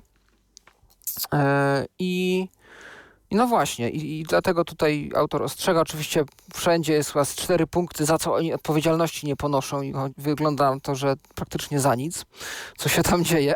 To jest tylko narzędzie, my tutaj nie mamy żadnej kontroli. No i zresztą to chyba e, tak e, też zresztą Jitsi e, mhm. działa i Omegle zresztą tak samo. Oczywiście tam Omegle z racji tego, że jest większym serwisem, dużo większym serwisem, to ma jakiś sztab moderacji, można coś tam zgłosić, na przykład zachowanie jakiegoś konkretnego użytkownika i mają możliwość wyegzekwowania tego. Natomiast tak naprawdę tutaj to w zasadzie można powiedzieć, że to jest taka trochę jedynie no, maszynka losująca, połączenie jest zestawione tak. i to już chyba nawet y, nie musi być zestawione w oparciu o serwer y, Oriola, tylko, tylko po prostu e, gdzieś tam na zasadzie punkt do punktu, P2P, e, mhm. bo, bo na tej zasadzie działało Jitsi, jak dobrze pamiętam. No i oni już wiele z tym zrobić nie mogą, nawet jakby i chcieli. No tak. Natomiast, y, to co mogę powiedzieć, dużo dźwięków jest w tej aplikacji, jeszcze się ich nie nauczyłem, one są tak, dość głośne, tak. takie dość krzykliwe. Takie ośmiobitowe trochę, nie? Tak, Jak z gry tak. jakiejś takiej starej. Tak, coś, coś tego typu. No i kiedy rzeczywiście zestawię nam połączenie z drugą osobą, to domyślnie fokus ląduje nam w takim polu edycji do odczytu i tam możemy się zapoznać z informacjami o naszej rozmówczyni bądź rozmówcy, których potencjalnie mamy, no i wybrać sobie albo rozmawiamy, albo nie, nie, nie, ja chcę tam przejść dalej. Jak już sobie z kimś porozmawiamy, jeżeli rzeczywiście mm, się okaże, no jeżeli no porozmawialiśmy już z kimś, e, to jest gdzieś tam zapisywane w jakimś cache'u, czy, czy gdzieś e, ID tej osoby, takie unikalne, żebyśmy na tą osobę drugi raz nie trafili za szybko. Natomiast y, można to gdzieś oczywiście w przeglądarce te dane różne wyczyścić i wtedy y, całe losowanie jest jakby brane pod uwagę od początku. Mm, ja najpierw trafiłem na kogoś z Hiszpanii, kto ewidentnie chyba nie chciał ze mną rozmawiać, bo cały profil był po hiszpańsku i ja stwierdziłem, że nawet okej, okay, mogę spróbować, zobaczymy jak daleko zajdziemy, ale ta osoba chyba nie była zainteresowana, więc zostało to odrzucone, natomiast potem już trafiłem na osobę, którą nawet kojarzyłem. Ta osoba mnie już nie pamięta, ale, y, ale ja jak najbardziej. I co mnie od razu uderzyło, tam był włączony mikser z jakimś radiem, po prostu muzyczkę sobie ktoś puszczał. Przy okazji rozmawiając, nie jakoś natarczywie, bo ta muzyka była potem y, jakoś tak ściszona, żebyśmy mogli rozmawiać spokojnie, ale no niektórzy mają taki pomysł na to, że albo będą y, coś grali na żywo, jak streamowali i jak się do nich podłączymy, to po prostu będziemy słyszeć ten stream i przy okazji rozmawiać i jakość tego była rzeczywiście fajna. Tam było rzeczywiście jakieś i stereo i taka dość wysoka była tego jakość zbliżona do tych komunikatorów właśnie typu jakiś TeamTalk e, i tak dalej. E, no i z tego, co nie był to autor rozwiązania, to nie był sam Oriol, ale użytkownik, który chyba dość dużo o tym rozwiązaniu wiedział. No i rzeczywiście backendem całego rozwiązania jest Jitsi, więc jak widać, to Jitsi można nawet pod kątem jakości bardzo sensownie skonfigurować no bo jest to open source. Zresztą open source'em jest też chyba e, całe to rozwiązanie i jest na GitHubie cały kod tego JIT-chata.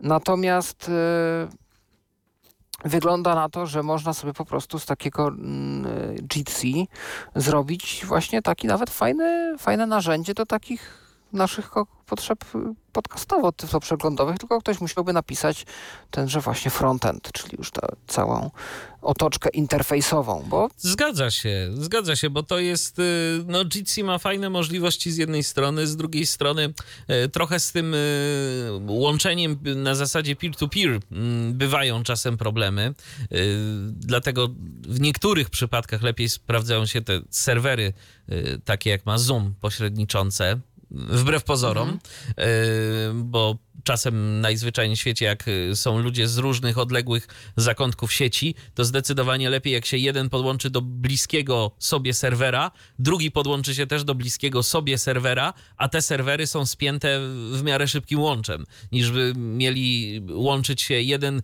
bezpośrednio do drugiego, ale przez różne dziwne routery oddalone od siebie o setki tysięcy kilometrów. Tak. To, to, to, to tak czasem właśnie paradoksalnie to wygląda, że jednak y, te, te rozwiązania punkt do punktu nie są e, najbardziej optymalne. Ale to takie czasem są przypadki po prostu. No e, tak.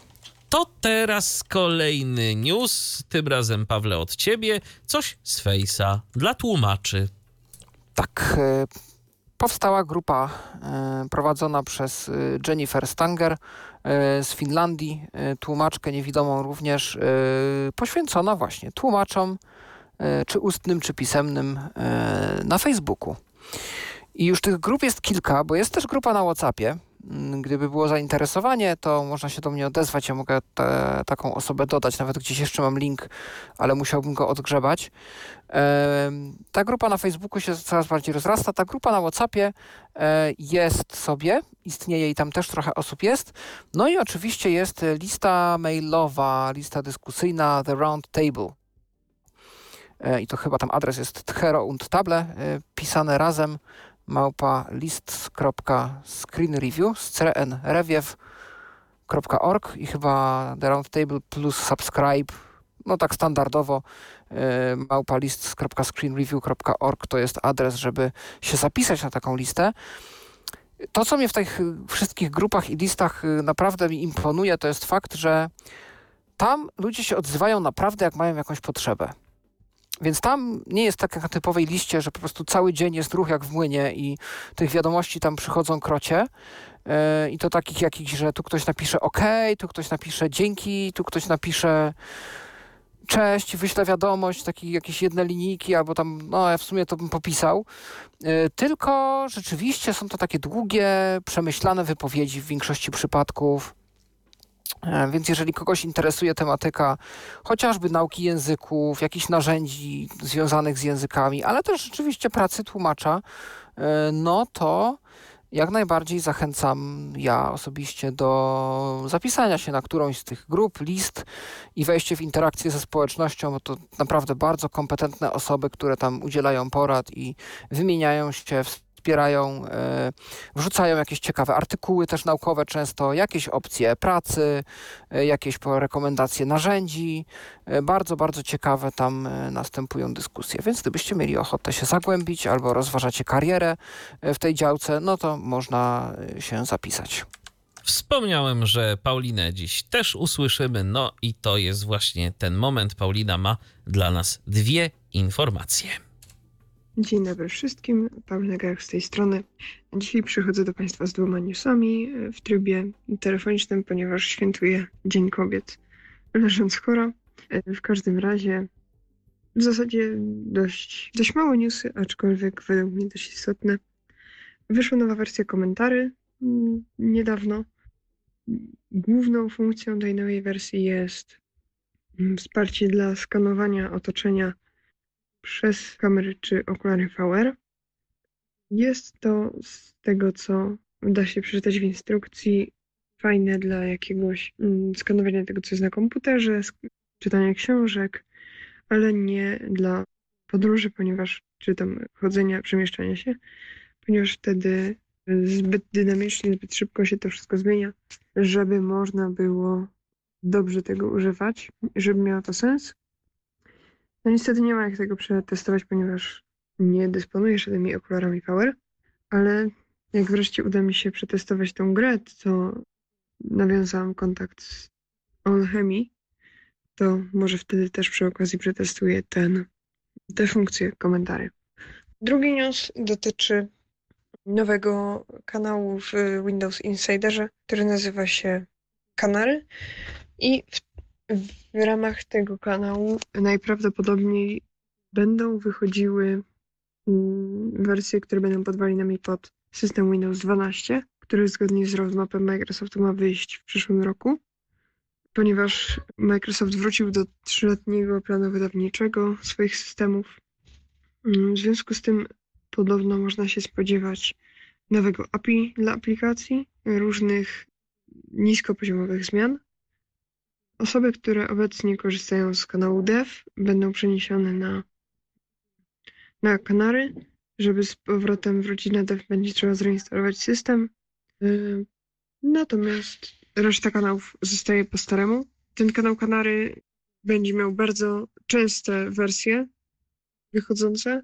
Będą to wersje ym, niezbadane, nieudokumentowane, bardzo często też z tego, co wynika z z tej zapowiedzi Microsoftowej oficjalnej, ale właśnie będzie w nich sporo nowych funkcji do testów. Ja zamierzam na tym kanale pozostać, tak jak wcześniej byłam na Dev, teraz będę na Kanary. No i oczywiście, jeżeli znajdę coś wartego uwagi, to będę się na bieżąco dzielić z Państwem. Także ja pozdrawiam wszystkich i do zobaczenia, do usłyszenia w kolejnych tego przeglądach. Dziękujemy Paulino za te informacje i oczywiście życzymy szybkiego powrotu do zdrowia. A tymczasem kolejne wieści, kolejne wieści od Pawła. E, Już kiedyś mówiliśmy o dotpadzie, bo to temat nie jest jakiś nowy, ale ty, Pawle, teraz masz e, trochę więcej informacji na jego temat od takiej strony rzeczywiście już użytkowej. Tak, no oczywiście nie ja testowałem urządzenia, testował je David Woodbridge z australijskiej organizacji Vision Australia e, i w podcaście, w jednym z, jednej z odnóg podcastu właśnie Vision Australia Radio e, przedstawił te swoje wrażenia. E, No i wynotowałem sobie tutaj kilka takich e, punktów, e, o których wspomniał David. No bo oni już od jakiegoś czasu to testują, będą testować dalej, więc będą kolejne nowości na temat dotpada się pojawiać. Natomiast co wiemy na ten moment? Jest to tablet graficzny, więc z góry jakby jest to, to jest rozmiarów mniej więcej iPada i jest, mamy e, matrycę do wyświetlania grafik, a u dołu tradycyjny 20-znakowy monitor brajlowski do wyświetlania tekstu. E, Potem tak, nad tą częścią właśnie 20-znakową e, tekstową mamy sześć przycisków, które służą do nawigacji, do obsługi iOS-a, no takie odpowiedniki czy no, tych przycisków funkcyjnych na linijkach, bo nawet nie kursor routingi. Domyślnie one są zmapowane jako, można te przyciski spersonalizować w ogóle, ustawić sobie tam co, co chcemy w ustawieniach VoiceOver, bo to przypominam, Dotpad jest wyświetlaczem brailleowskim głównie kompatybilnym z produktami Apple i to tam firma Dot Incorporated razem z Apple ciężko pracowała nad wsparciem tego, tego właśnie urządzenia. Yy, I mamy zmapowane następujące przyciski od lewej do prawej. Yy, Przejście w lewo, czyli rozumiem, że o jeden element. Yy, Przewinięcie monitora brailleowskiego w lewo, czyli przewijanie tekstu w tył. Ekran główny. Wybierz, przewiń w prawo monitor i przejdź w prawo. mm, Po prostu no, o kolejny obiekt. Sam monitor łączy się standardowo przez ustawienia VoiceOver, ta jego część tekstowa łączy się z VoiceOverem normalnie y, przez ustawienia VoiceOver i tam monitory brailleowskie. Nie wiem do końca jak łączy się część graficzna, pewnie jakoś przez ustawienia Bluetooth. I tu ciekawa rzecz, y, kiedy wyjdziemy sobie na ekran głównym, no to oczywiście tam gdzie tekst u dołu na tej 20-znakowej linijce będzie pokazany no, tekst. Y, y, Natomiast na, w tej warstwie graficznej pokazane będą ikonki w formie takich kształtów do wyczucia, więc będziemy mogli sobie dotknąć ikonek aplikacji. E, Nie wiem, jak to wygląda w reszcie aplikacji, bo tutaj już David o tym nie pisze. Czy na przykład jak wejdę sobie w App Store'a, czy tam jakieś screenshoty mogę podejrzeć sobie w formie graficznej, albo tam przycisk szukaj, czy będzie jakoś tam wyglądał. Natomiast y, istnieje aplikacja, którą w App Store możemy pobrać. Aplikacja Dotpad Canvas, e, za pomocą której możemy rysować sobie różne grafiki i one na tej części graficznej się wyświetlą. Można też udać się na dedykowaną stronę Dotpada i tam można załadować dowolny plik graficzny i wyświetlić go również na tej warstwie graficznej. E, Cała jednostka waży około kilograma e, i mamy dwa osobne porty USB-C do ładowania i do łączności z komputerem. E, A czas działania e, na baterii tego urządzenia to pomiędzy 8 a 11 godzin, w zależności od e, stylu użytkowania. No i to tyle, co wiemy na ten moment. Mamy zapewnienie, że gdy tylko jakieś nowe rzeczy wynikną w toku tych testów, no to David powróci jeszcze do tematu. No więc ja z niecierpliwością czekam na dalsze relacje. Nie wiem na przykład, ile ten monitor kosztuje, chociaż może już kiedyś tym się interesowaliśmy, to była o tym mowa. Teraz nie mam w głowie cennika, no ale zobaczymy. Miał być co- jakiś taki przystępny cenowo. Tak też pamiętam. To, No, co to oznacza, to zobaczymy. Natomiast y, no, liczę na to, że dowiemy się jeszcze, co to urządzenie potrafi.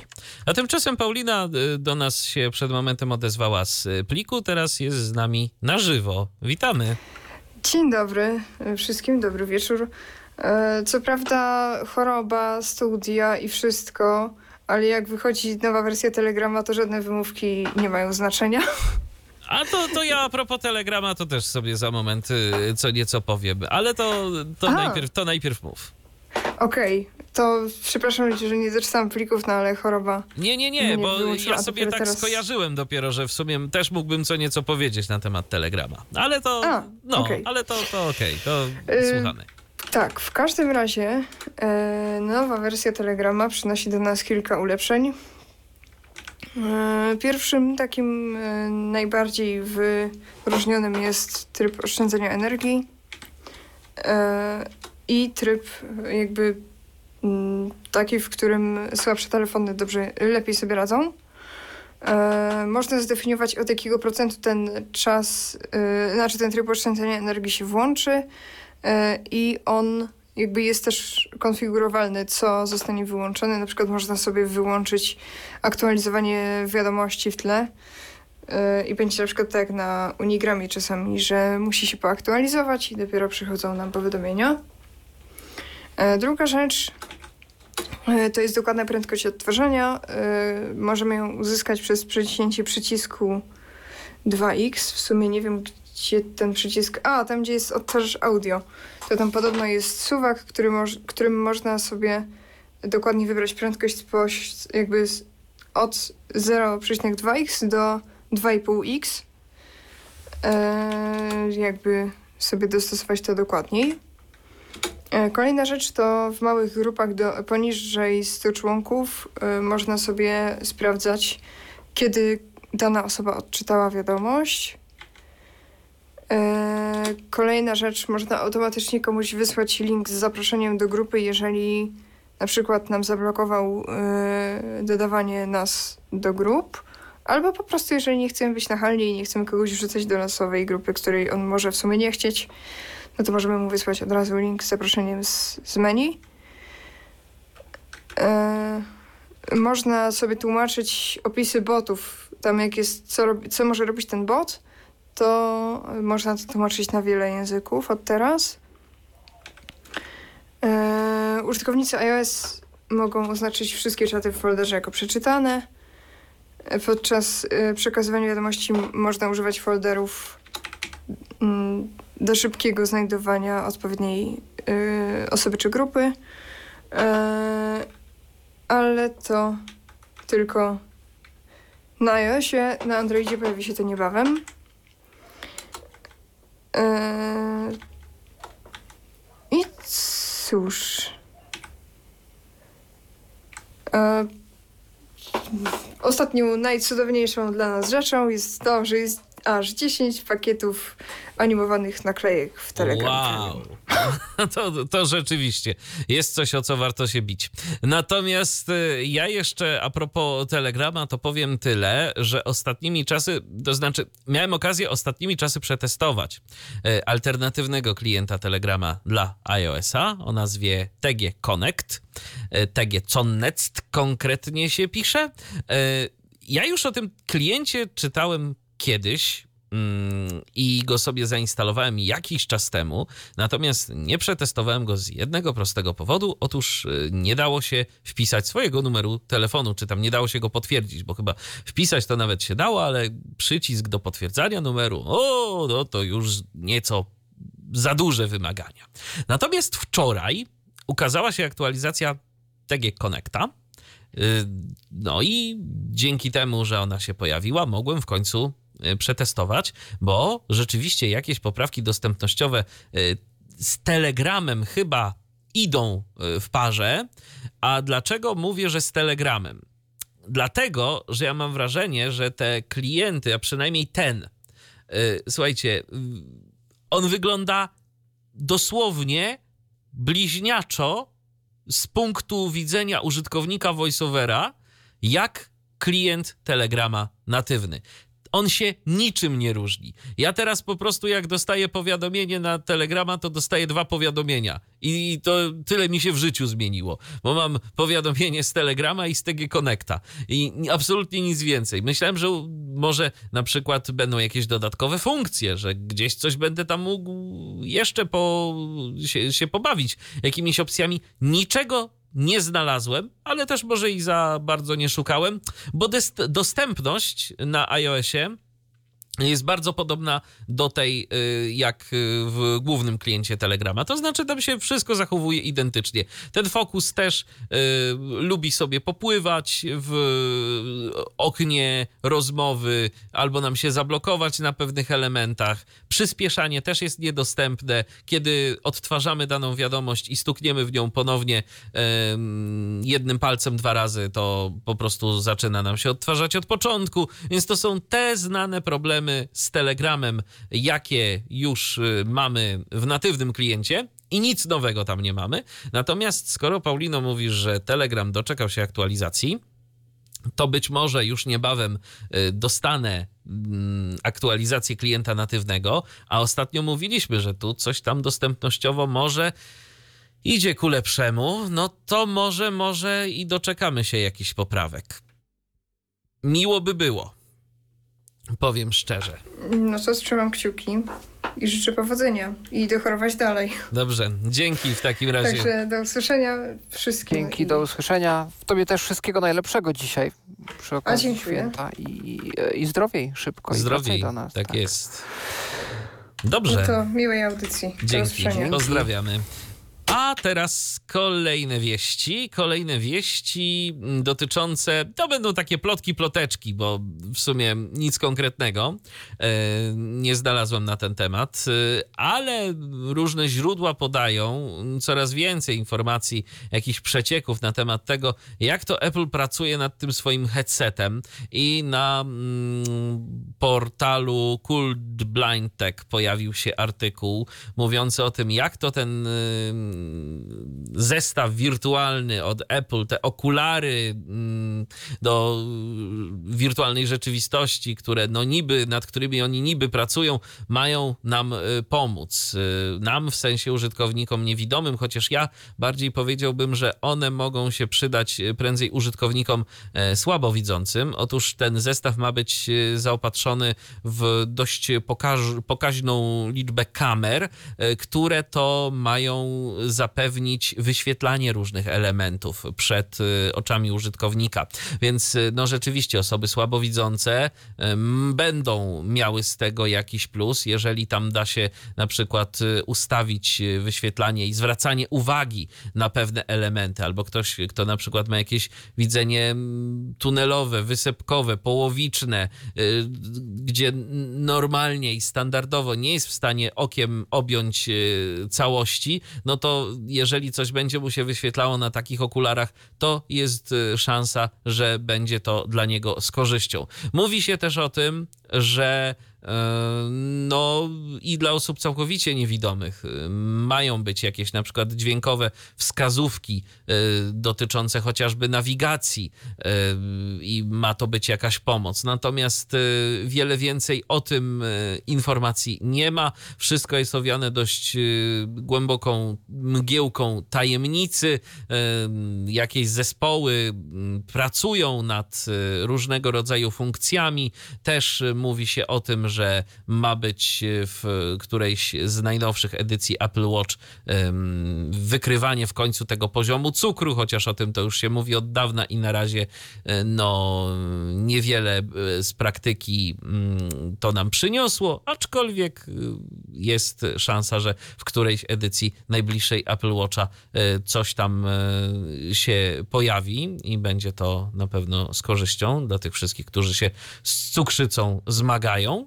E, a jak to będzie w praktyce, no to po prostu pozostaje czekać na jakąś kolejną konferencję Apple, e, w której być może, na której to być może e, objawi się w końcu ten zestaw VR i zobaczymy, co właściwie Apple ma nam do zaproponowania, a przede wszystkim za ile, bo coś czuję, że tanio nie będzie. Mm, jeżeli to ma być kilka tysięcy dolarów, to przeliczając to na nasze polskie realia, to, to już w ogóle po prostu y, pomarzyć dobra rzecz, ale raczej mało kogo będzie na to stać, nawet z dofinansowaniami tak naprawdę.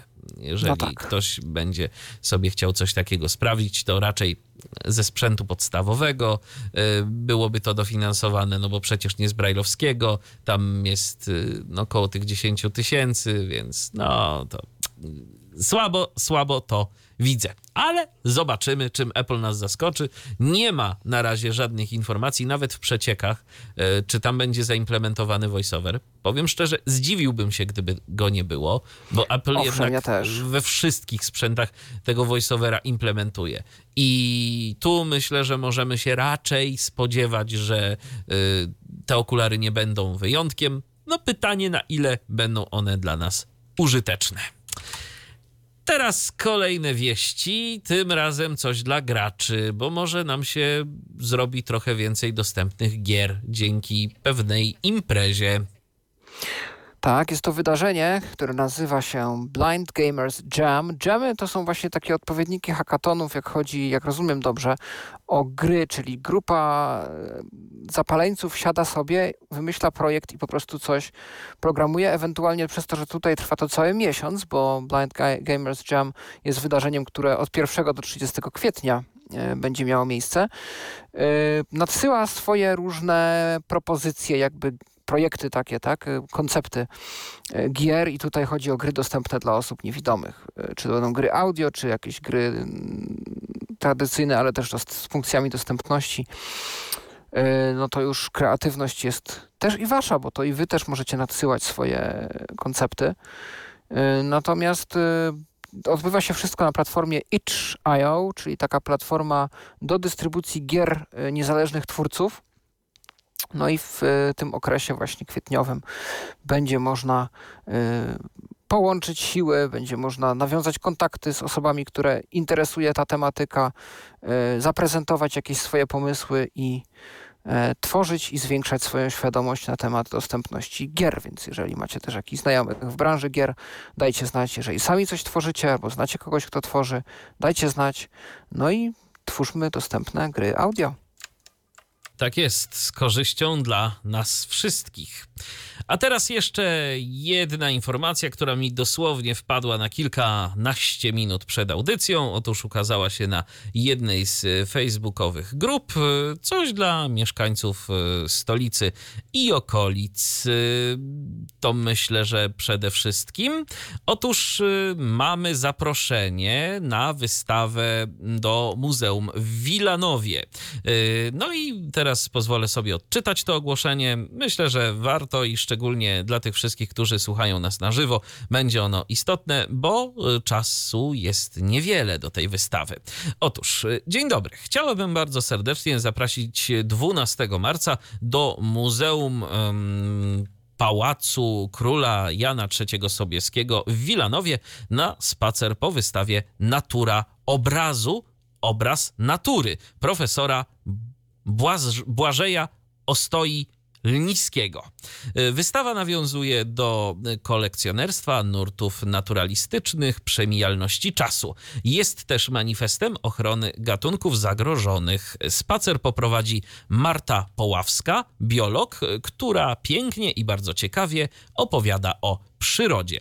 W trakcie tego spaceru skupi się na bohaterach wystawy, paprociach i miłożębach. Wspomniane rośliny są wykorzystywane w bardzo wielu obszarach, m.in. aromaterapii, czego będą mogli doświadczyć uczestnicy spaceru. Spotkanie będzie oczywiście również okazją, aby bliżej poznać oryginalną technikę wykonania obiektów. Pomogą w tym pomoce dotykowe, ukazujące poszczególne etapy tworzenia prac. Po odwiedzeniu wystawy w budynku oranżerii spacer będzie kontynuowany jeszcze po parku, aby bliżej przyjrzeć się wybranym osobnikom drzew. Liczymy, że zechcecie Państwo wspólnie wsłuchać się w ciekawe opowieści oraz e, że jesteście otwarci na nowe odkrycia. Na przykład możliwość posłuchania przy użyciu stetoskopów dźwięków wydawanych przez drzewa. A to jest rzeczywiście ciekawa sprawa. No ja nawet Owszem. sobie nie zdawałem sprawy, że y, jak przyłożyć stetoskop do drzewa, to jakieś dźwięki z siebie będzie Ja wydawało. tylko wiem, że dlaczego drzewa nic nie mówią, taki utwór był, ale jeżeli wydają dźwięki, to no jest, to, jest to ciekawe, ale to ciekawe, czy drzewa same z siebie, czy to jest na przykład stworzenia, które w tych drzewach żyją, Być może sko- prowadzą swoje stworzenia, życie. a być może wiesz co, ja mam takie podejrzenie, że tam przecież w tych drzewach e, przepływają te różnego rodzaju soki e, odżywcze. I No może tak. to być jakimś tam dźwiękiem, którego oczywiście tak standardowo nie usłyszymy, natomiast no, jak przyłożymy stetoskop, to e, coś tam nasze ucho będzie w stanie zarejestrować. Kontynuując y, te informacje, to spacer jest przewidziany w ostatnim dniu trwania wystawy i jest to jedyna okazja, by złapać tę ulotną chwilę. A zatem złapmy ją wspólnie. Przed przyjściem zachęcamy do posłuchania audiodeskrypcji wystawy w serwisie SoundCloud i ten link będzie dostępny w komentarzu pod audycją, to na pewno. E, No i teraz takie podsumowanie. Kiedy to się wszystko będzie działo? Otóż 12 marca tego roku o godzinie 11. E, Czas trwania około mm, dwóch godzin, mniej więcej, godzina 30 do 2 godzin. E, Wstęp jest bezpłatny, ale wymagana jest rezerwacja miejsca. Aby zarezerwować miejsce, proszę pisać na adres mwalewska małpa muzeum myślnik wilanow.pl mwalewska małpa muzeum myślnik wilanow.pl Więc jeżeli ktoś ma ochotę się wybrać, ma blisko, no to myślę, że będzie to bardzo ciekawe doświadczenie. Sam jakbym miał bliżej, to bym się wybrał, żeby tych drzew posłuchać, bo nie mam stetoskopu w domu, żeby to sobie takie doświadczenie przeprowadzić A ja na mam. własną rękę. A widzisz, i co, słuchałeś drzew? Nie? No ale może jeszcze posłucham. Zmotywowało cię. Bo to jest stetoskop, który daliśmy dzieciom do zabawy, więc Aha. nie wiem w jakim on jest w tej chwili stanie, ale no może jeszcze działa. Może jeszcze działa, to wiesz, jak będziesz tam się wybierał na jakiś spacer y, z psem na przykład, to zawsze możesz sobie przyłożyć taki stetoskop do drzewa i posłuchać, o czym ono ci opowie. A teraz przechodzimy do... A jeszcze nie, bo zapomniałem o jednym newsie. A, to który, słuchamy. który miałem A, to, dołożyć to, do Tomku, cyfrowieści. to proszę bardzo, antena twoja. Yy, ankieta dla Państwa, znaczy dla nas wszystkich, jeżeli słuchamy książek, jak to się nazywa? Syntetyczne MP3 z DZDN-u. Bo chyba wczoraj czy przedwczoraj pojawiła się ankieta yy, właśnie w DZDN, w serwisie DZDN, yy, dotycząca tego, jakimi głosami chcielibyśmy te książki mm, słuchać, które są wydawane jako syntetyczne MP3. Syntetyczne MP3, czyli no, te książki, które nie są czytane przez lektorów, no, mogą być pobrane w formie również MP3, czytanych przez syntezator mowy. I do tej pory to był Krzysztof z Vocalizera, natomiast teraz w związku z tym, że pojawił się RH Voice, to może okazać się, że ludzie będą chcieli któryś z tych głosów RH Voice'owych. Dostępny jest Magda Yy, mimo, że to jest yy, licencja niekomercyjna, no to w związku z tym, że yy, no Magda je, podejrzewam, że po prostu im dała osobną licencję, podejrzewam na ten głos, tak mogło być. Więc mamy Magdę, Natana, Michała, mm, Alicję no i Krzysztofa. Można, to są w ogóle pola wyboru, to nie są przyciski opcji, więc można kilka głosów zaznaczyć. Przy każdym głosie jest link do odtworzenia tego głosu. No i można głosować. Nie pamiętam jaki jest termin zakończenia, 20 chyba któryś marca zdaje się. Więc jeszcze chwilę na zastanowienie jest. No i jeżeli ktoś korzysta z tych syntetycznych MP3, no to zapraszamy do głosowania.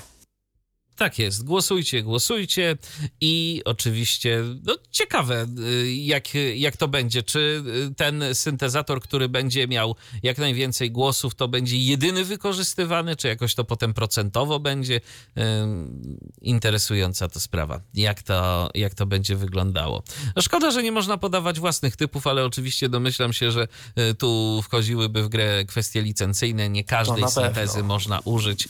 Mało której chyba w ogóle no. można użyć, tak mi się wydaje, w taki sposób. W taki sposób, tak. To z Iwoną na pewno były kiedyś problemy. Żeby y, w ten sposób używać Iwony, to trzeba było mieć jakąś konkretną, pamiętam, licencję, która później już nie była dostępna, bo y, Iwo Software no, zorientowało się, że po prostu no, to można i licencja na to pozwalała i oni później to skutecznie ograniczali już pod koniec, kiedy y, się przenosili do Amazona.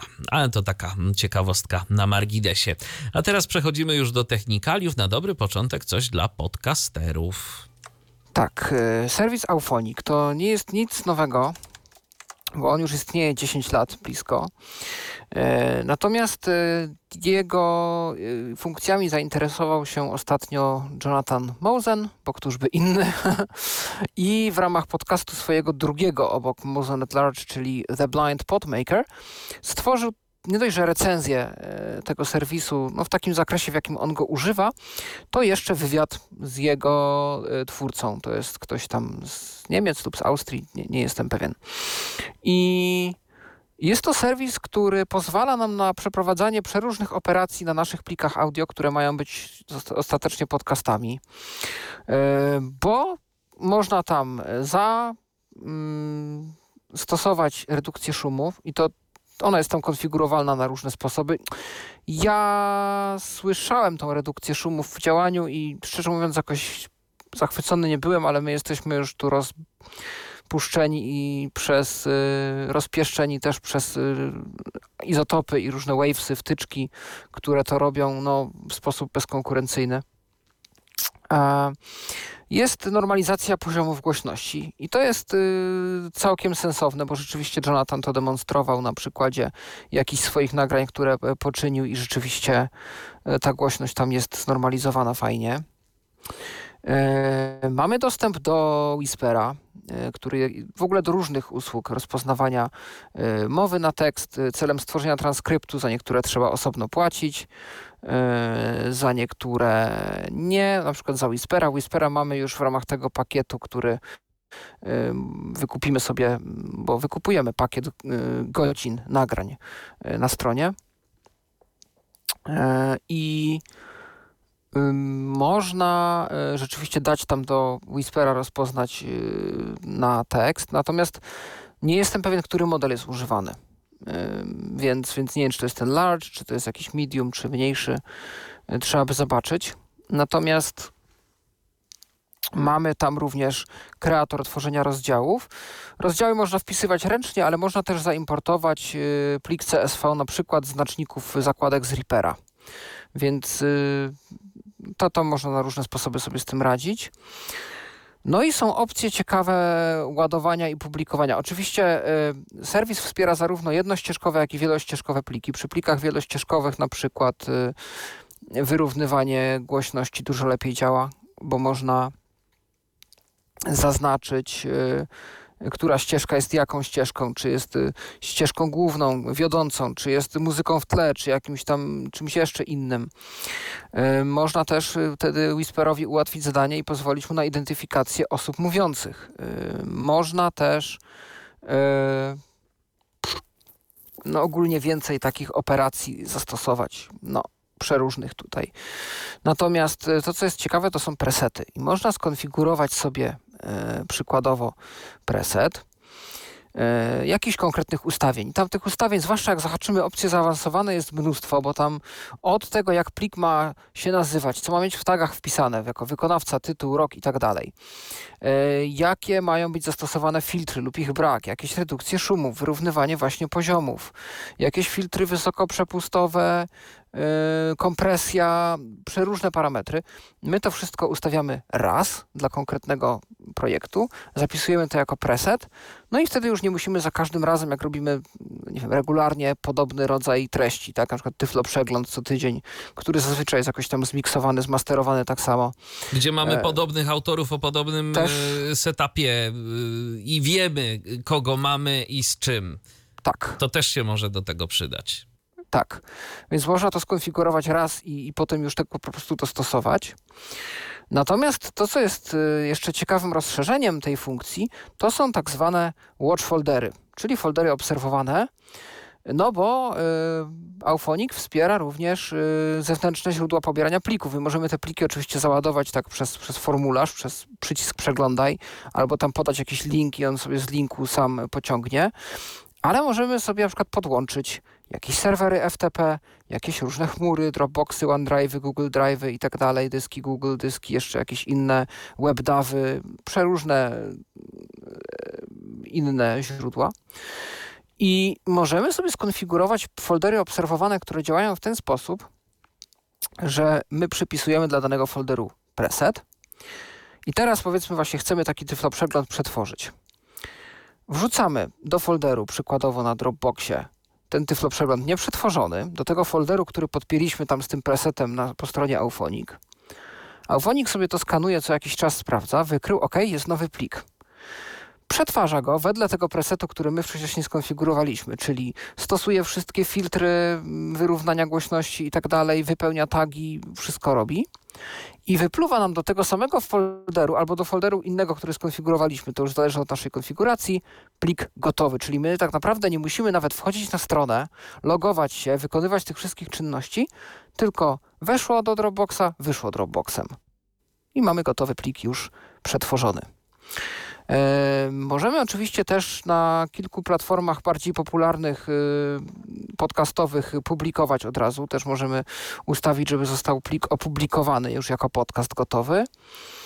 E, no i to w zasadzie tyle z tego, co pamiętam, co można robić. Warto, myślę, zapoznać się z tą demonstracją Jonathana, bo ona bardzo fajnie pokazuje, e, na co stać e, ten serwis, także jak wygląda jego dostępność, bo w ogóle autorzy serwisu są bardzo otwarci na sugestie odnośnie dostępności. Zdają sobie sprawę, że sporo osób niewidomych tworzy też podcasty. Wcześniej otrzymali troszeczkę jakichś uwag, już kilka lat temu je zaimplementowali. No a teraz Jonathan z nimi dalej pracuje i usprawniają to wszystko dalej. Na przykład ostatnio udostępniono e, pole wyboru właśnie, żeby aktywować te funkcje zaawansowane, e, które pozwalają na trochę bardziej granularną i bardziej szczegółową konfigurację tych różnych filtrów.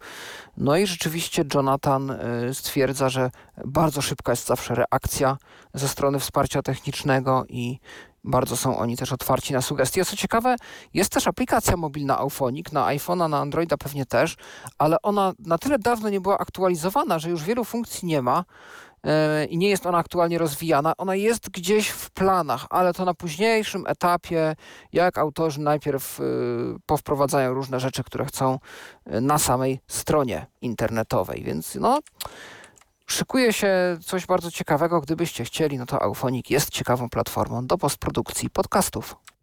Zgadza się. Rzeczywiście sporo, y, no można sobie zautomatyzować pewne, pewne procesy i to jest naprawdę rzecz ciekawa.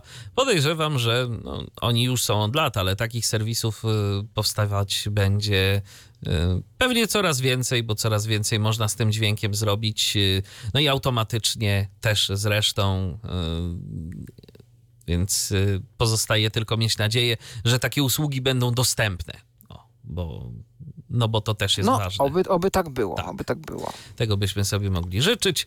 A właśnie a propos serwisów, różnych usług i tak dalej, no to mamy kolejną usługę. Y, taka ciekawostka, gdzie, gdzie się człowiek nie obejrzy, tam Whisper i serwisy wykorzystujące Whispera. W ręce mi wpadł kolejny dziś właśnie writeout.ai, writeout.ai. Logujemy się co ciekawe GitHubem i to jest y, jedyny sposób, y, jak dobrze kojarzę, za pomocą którego się tam możemy zalogować, więc taka mm, ciekawa sprawa. Y, po zalogowaniu się mamy bardzo prostą stronę, mianowicie wrzucamy po prostu plik audio, który chcemy skonwertować, przetworzyć na tekst nie mamy mm, żadnej możliwości wykrywania języka. Nie możemy tam wskazać języka. Ten y, język jest wykrywany automatycznie. Ja testowałem, y, działa. Działa, wykrył język polski, więc nie ma najmniejszego problemu. Y, I rzecz, która no, o której trzeba pamiętać, to jest limit pliku 25 megabajtów. MP3 25 mega, no, no można trochę tam tego wrzucić, ale powiedzmy takiego tyflo przeglądu już byśmy tym nie rozpoznali. Co ciekawe, serwis działa naprawdę dość szybko. Ja testowałem to wprawdzie na małym pliku, ale no bardzo, bardzo szybko otrzymałem e, plik wynikowy. Być może dlatego, że jeszcze ten Writeout AI nie jest e, popularny. I to są pozytywne rzeczy. Negatywne rzeczy są takie, że niestety nie dostajemy pliku wynikowego w postaci pliku TXT. Dostajemy tylko plik z napisami VTT. E, więc trochę szkoda. Dostajemy też na stronie taki po prostu wypis tego, co tam nam rozpoznaje, ale to jest taki wypis typowo z Whispera.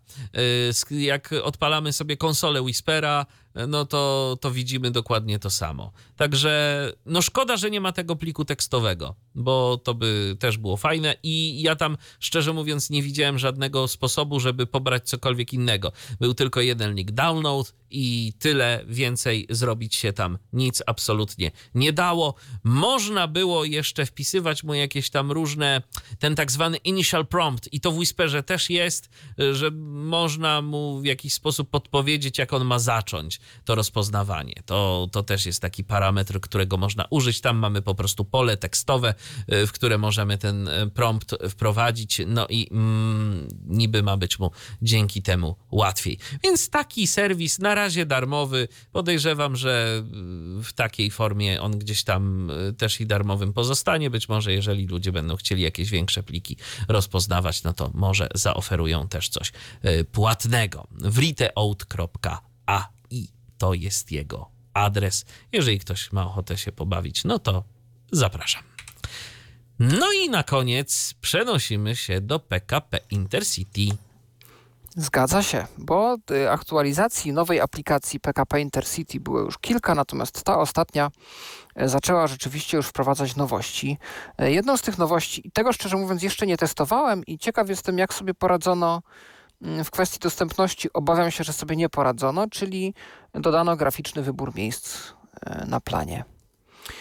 E, I tutaj, jeżeli mieliście okazję testować, to oczywiście dajcie nam e, znać, jakie są Wasze doświadczenia. Jakieś zakupy, ewentualne biletów to jeszcze przede mną, więc za jakiś czas pewnie i ja sam tego spróbuję.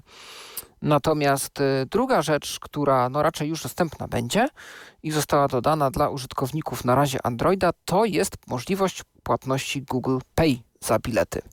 Fajna sprawa, bo do tej pory PKP tego nie oferowało. Oferowało to Koleo, które z tego co wiem pobiera sobie jakieś tam prowizje, jak się u nich płaci i tam sobie, znaczy dolicza sobie, tak, tam do, do jakiejś kwoty, staje się 20 zł i pozostawia jakby nam tą pozostałą na koncie Koleo. Na koncie Koleo, tak. Natomiast y, no tutaj prawdopodobnie to się odbędzie bezpośrednio, bez jakichś już ukrytych kosztów. Y, no i też zapowiedziana została, mm, zapowiedziane zostało wdrożenie Apple Pay, ale nie powiedziano jeszcze kiedy, jedynie, że będzie że użytkownicy iOS również będą mogli sobie w taki prosty sposób za te bilety zapłacić. Oczywiście dalej jest możliwość kartą i blikiem, no ale wiadomo, Apple Pay, Google Pay zawsze szybciej. Więc jeżeli będziecie w przyszłości najbliższej kupować jakiś bilet, wybierać się z podróż, no w podróż to możecie spróbować zapłacić w taki sposób. Ale jakże miło, że PKP e, zaczyna zauważać to, że mamy takie nowoczesne metody płatności jak to Apple prawda. Pay, Google Pay. No to fajnie. Prawda. Teraz jeszcze tylko czekać i ciekawe, kiedy to nastąpi likwidacja tej przerwy technologicznej słynnej codziennie, No, no nocnej, a tam Tak. jakoś raz w miesiącu to ona jest jeszcze taka dłuższa. Teraz już nie pamiętam, jak to tam wygląda, ale, ale są te przerwy technologiczne, żeby tam się wszystko mogło y, pozapisywać i po, po, pokonfigurować Mhm. prawdopodobnie.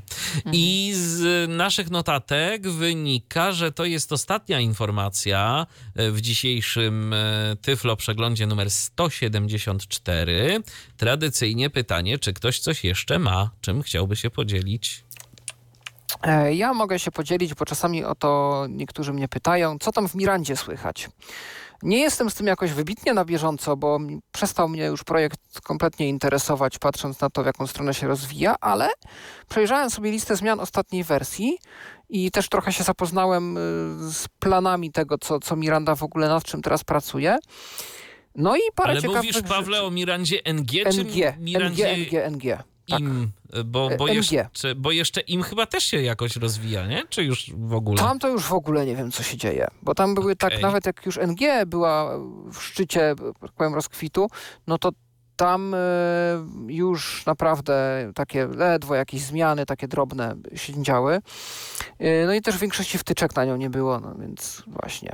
No tak. Natomiast e, Miranda NG mm, w tym momencie, jeśli chodzi o wspierane protokoły, wypuściła wtyczkę dla Telegrama. Oczywiście na ten moment jedynie wiadomości gdzieś tam tekstowe i są prace nad wtyczką do WhatsAppa na bazie WhatsAppa Web, czyli my zeskanowujemy kod QR, podpinamy sobie Mirandę jakby jako kolejne urządzenie i możemy pisać na WhatsAppie z poziomu Mirandy. E, No i to nie koniec atrakcji, bo też e, wróciła do łask wtyczka Voice Service, wtyczka, która dawno nie była rozwijana, a teraz powraca. No, czyli jest jakby jakaś zapowiedź rozmów głosowych w Mirandzie. Na ten moment one działają jedynie w Jabberze, w XMPP. Natomiast e, no, można by liczyć na to, że w przyszłości te rozmowy głosowe też przejdą do e, innych protokołów. Miejmy nadzieję, że tak będzie. Zmian dostępnościowych jakichś tam większych nie widziałem. Jedynie co to mm, w opcjach jakieś pola wyboru na drzewach stały się dostępne. No ja już myślałem, że one wcześniej dostępne były, ale jak tak myślę, to chyba rzeczywiście były takie drzewa, gdzie e, te rzeczy były niepoetykietowane, że to są pola wyboru, nie było wiadomo, czy one są wybrane, czy nie. E, no więc to zostało w ostatniej wersji naprawione. No i Miranda jakoś tam powoli dalej się rozwija. A w międzyczasie widzę, że pojawiło się w poczekalni e, jakieś urządzenie e, telefoniczne, że tak powiem. Ktoś do nas za pomocą takiego standardowego telefonu e, chce się dodzwonić zupełnie już na koniec naszej dzisiejszej audycji, chociaż ja jeszcze tu jeden temat rzucę, ale to za momencik. Na razie odbierzmy telefon. Kto jest z nami? Kogo witamy? Rafał po drugiej stronie. Witamy cię, Rafale, i słuchamy.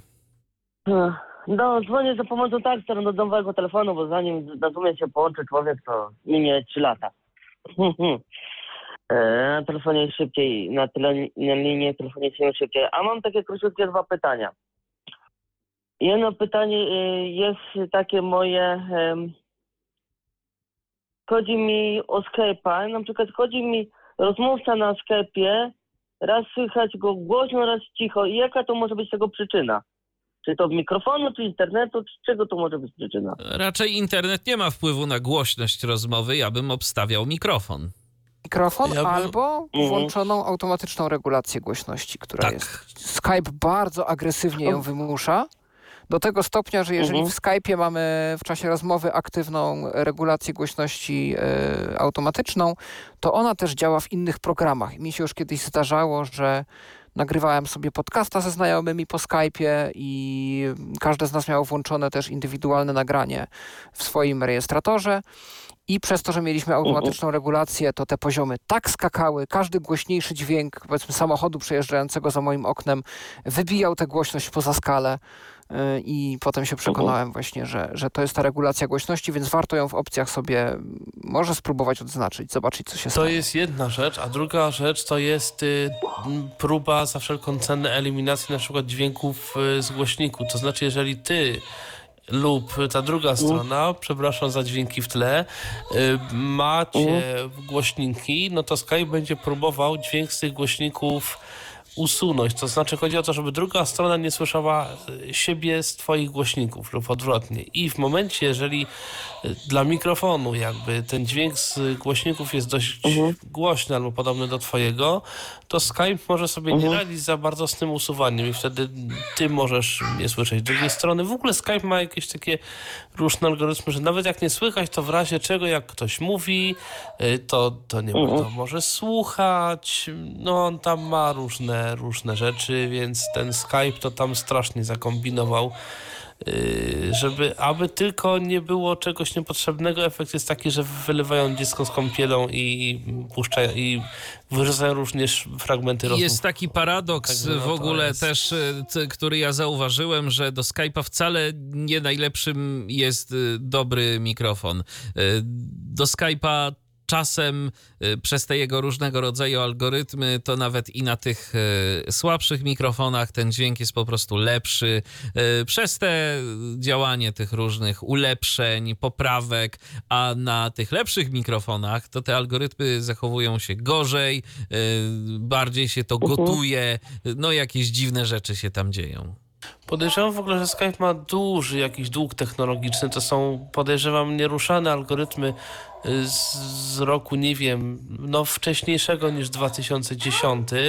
Teraz te algorytmy są dużo lepsze, nie wiem, w Discordzie chociażby, m, które potrafią wykrywać najróżniejsze rzeczy, natomiast mowa jest tam jak najbardziej prawidłowo, prawidłowo odcinana. W Discordzie i- albo w Zoomie. y, Albo w Zoomie Ja na nawet. przykład parę razy miałem już y, gości w Tyflo Podcaście, którzy nie mieli słuchawek. Mhm. I poprosiłem tylko, no to, to dobrze, to, to potestujmy sobie, za, włącz sobie dźwięk oryginalny, jeden z drugim, tylko zaznacz te y, anulowanie echa. Okaza, okazywało się, że naprawdę działało to ładnie. Oczywiście wiadomo, jeżeli ktoś mówił jednocześnie ze mną, no to jakieś tam odbicia były, ale jeżeli mówiło się tak y, no, w miarę poprawnie, to znaczy nie wchodziliśmy sobie w słowo, to bardzo fajnie to było słychać i ten Zoom też y, jest w stanie naprawdę fajnie te różnego rodzaju zwrotki wycinać.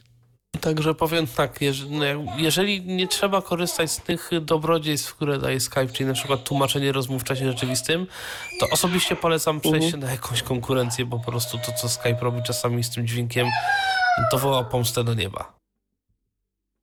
Y, Co, najlepiej zrezygnować ze Skype'a najlepiej, tak? Jak się da, bo nie Jak zawsze się się da, bo nie zawsze się da oczywiście, no to wiadomo. Mhm. No bo, bo właśnie mówię, no bo kurczę, ja- no ja, mówi ten rozmówca, że mnie normalnie nie wysłyszy, a ja niestety mi w czasie rozmowy się ś- ścisza, no nie? Raz ciszej, raz głośniej. sprawdźcie I tą to tak regulację właśnie- też w opcjach dźwięku. Mhm. Regulacja automatyczna głośności. To, to chyba musiałaby ta osoba sprawdzić, czy... czy Tak, to- dokładnie, tak, tak, dokładnie. to- to- Okej, to jest to jedno, pyta- to jest to jedno pytanie. A drugie no, jest pytanie ym, odnośnie ym, Waca- w- Waca Livera Express Ivo. Chodzi, ym, taka taka wtyczka była do MVD. To wiem, to, że było to dość stare, to było to chyba z 2011-2012 roku. Czy można dalej używać Zosi, tam na przykład Zosi, Ewy, do, jak chodzi na przykład y, do MVD i tam jakoś, nie, że można to kupić było, można w wcześniejszych latach, czy to dalej można jest do kupienia, czy już nie, czy jak to, to jest? E, aktualnie Vocalizera można kupić z Code Factory. No właśnie, bo tam były chyba dwie wersje do kupienia, ale, ale chyba ta Code Factory jest y, tak aktualizowana Tak. na bieżąco. Tak. I jest uaktualniony sterownik Tiflotechni do tych e, Expressive e, Vocalizerów e, trójki, No ten, który pewniasz. On jest na GitHubie. Natomiast Mhm. trzeba mieć już swoje we własnym zakresie zorganizowane, zakupione wcześniej pakiety syntez konkretnych głosów, bo sam sterownik, no to wiadomo, niczego nam nie da, tak? To trzeba mieć też No głosy z mhm. licencją. Czyli, czyli krótko mówiąc, można to kupić, tak? A gdzie? E, Code Factory, Code Factory, taka firma i tam to się nazywa a zresztą zaraz będę mógł poszukać. Natomiast e, jak się wpisze Code Okej. Factory Vocalizer, NVDA, to, to się znajdą. To są takie głosy, które tam, bo tam jest w pakiecie i, i Vocalizer i Eloquency też do różnych języków. Aha, ca, to się pisze ca, ca, to, jak to się pisze? e, Code, tak Code, powiem? Fatstory. Code, code, factory. Czy raz, Code, factory. spacja, odstęp Fatstory, tak. Aha. To jest ta firma, która kiedyś Mobile Speaka robiła, tam różne rzeczy. Mhm. Bo to jest chyba, chyba z 2012 roku w ogóle to chyba powstało, tak? To chyba to w ogóle powstało. Te Tego, pierwsze sterowniki kiedyś, tak? jakoś tak, te pierwsze sterowniki, ale Code Factory to zaczęło oferować od nie pamiętam 2014, 15 jakoś tak. Mhm. I, i, a ten sterownik tej no, najnowszy, to gdzie z jakiego tam strony można pobrać ten najnowszy sterownik? Eee, musiałbym spojrzeć na GitHuba. Umówmy się tak, że wrzucę link w komentarzu i, O, i, i tak to link i ewentualności, link poprosił i, i tą stronę, jakbym było możliwe, to też bym poprosił, żeby też wrzucić i No, jakbym no, no mógłbym dobrze. prosić. Dobrze. Tak zróbmy, tak się umówmy. No to, to dziękuję, to by byłoby wszystko. Dzięki Rafale za telefon, Rafale. pozdrawiamy i e, Pozdrawiamy. Miłego wieczoru. No, spokojnej nocy właściwie już powoli. Że, no, dobrej nocy, Do usłyszenia. do, do, do usłyszenia. To był Rafał, a ja jeszcze tak chciałem nawiązać a propos Mirandy, e, że ten komunikator no, cały czas e, się gdzieś tam rozwija i on nawet, e, wyobraźcie sobie, wspiera, jeżeli chodzi o Facebooka. Nie wiem, czy ty, Pawle, korzystałeś, bo Tomek to chyba raczej tak z Facebooka to, to średnio korzysta, ale czy... tak. Nawet ja na nowej kopii nawet nie mam, szczerze mówiąc. No widzisz, ale, ale, y, ale w- czy ty korzystałeś może, czy zauważyłeś coś takiego, że w niektórych grupach pojawiły się czaty społeczności? No tak, zaczęło mi to wyskakiwać, owszem. Tak. Po, e, tak. Ja tam się do kilku zapisałem, takich, które mnie interesowały, e, i wyobraźcie sobie, że Miranda nawet e, jest w stanie to wyświetlać. Co prawda wyświetla to tak dosyć chaotycznie, ale jak się pojawi jakiś, jak, jak się pojawi jakaś wypowiedź na takim czacie, no to otwiera się konwersacja, otwiera się okienko i możemy sobie przeczytać to, co tam się dzieje. Także ta wtyczka do Facebooka nawet cały czas jakoś tam nadąża i na całe szczęście, przynajmniej mnie przestało to już banować i wymuszać Tak, zmianę hasła. teraz doszły jakieś nowe user agenty, jakieś nowe agenty, że on jakieś potrafi inne przeglądarki, czy nawet jakiś nieznany agent potrafi em- emulować, więc tam można to przełączać. Natomiast y, ja zapomniałem o bardzo ważnej rzeczy. Teraz y, coś pozmieniano w logice y, serwerów gadu-gadu, więc nie powinno już być tych problemów y, z łączeniem się z gadu-gadu, które mieliście do tej pory. Tam coś zostało naprawione i y, to już powinno działać normalnie. Tak, bo te serwery, no to od czasu do czasu zwyczajnie padały i nie bardzo to chciało się y, łączyć, więc y, trzeba było wpisywać jakiś nowy adres serwera, szukać nowego adresu serwera, więc Tak. być może po prostu ta lista została gdzieś zaktualizowana. Tak, coś tam logika taka, że już nie używają adresów IP, tylko nazw hosta Aha, i coś tam można odświeżać, no co- coś takiego tam y, jest. no to fajnie, to, to, to też dobrze wiedzieć, a swoją drogą sobie muszę przetestować tę wtyczkę do Telegrama. No, Y, pewnie. Do, do Mirandy, bo to może być y, fajna, fajna Ja nawet rzecz. nie wiem, czy tam Signala jakiegoś nie ma, bo jakiś Lip Signal był aktualizowany, Aha, więc nie no wiem, czy proszę. Signala też nie ma w Mirandzie To, jakimś. to też dobre, to też dobre. No, to wi- widzicie, Miranda wiecznie żywa Tak. i ja naprawdę, ja swoją kopię to mam tam chyba od jakiegoś 2010 roku. Ta baza danych, ona cały czas y, jest. Ja chyba też. No, Też jakąś taką bardzo starą. Mhm. ona, ona tam parę razy miała jakąś defragmentację, trzeba było oczywiście przekonwertować na ten nowy format, ale cały czas mam tę samą kopię, y, tę samą Mirandę NG, którą to jeszcze, a właściwie Mirandę IM, bo to na początku ta wersja była i to ty, Pawle, pamiętasz, konfigurowałeś Mirandę dla niewidomych. O tak, to był mój pierwszy taki projekt, którym się przedstawiłem y, szerszemu, Tak. szerszej publice, więc tak, tak, tak, to ja pamiętam. Tak, oczywiście. to były, to były te czasy i tak na dobrą sprawę ja nie wiem czy tej samej, ale bardzo podobnej konfiguracji to używam po, po dziś dzień, także dziękuję. No, cieszę się, że pomogłem. Czy dźwięki dalej tam są te, nie, to Andrego już pewnie są te dźwięki takie, te nowe, bo na początku jeszcze były te takie ośmiobitowe takie pi pikawki. Y, No nie, to już Takie- są te nowsze. To już Te są nowsze. te nowsze. Mhm, tak, mhm, tak. mhm. Ale Też było ciężko zdecydować, jakie dźwięki poustawiać na początek. to są problemy. No. I, I tak naprawdę to nie są jakieś trywialne problemy, bo potem y, w zależności od tego to naprawdę bardzo dużo zależy od komfortu korzystania z danej aplikacji. Dlaczego chociażby ja tak bardzo lubię schemat y, Andrego i zawsze go sobie instaluję w systemie. Mm, Mhm, Są takie spokojne no. dźwięki. Takie. Są takie spokojne, ale przede wszystkim one są też krótkie. Mhm. One są też krótkie y, i w zasadzie na większość interesujących nas zdarzeń, czyli czy tam jakiś Tak. proces, jak się odpala, y, jak coś tam się zaczyna dziać w tym systemie, to, to one się pojawiają i to naprawdę bywa przydatne. Mhm. No, No. jasne. To tak jeszcze na marginesie naszego dzisiejszego Tyflo Przeglądu, który już powolutku zbliża się do końca i chyba faktycznie teraz już będziemy się z wami żegnać.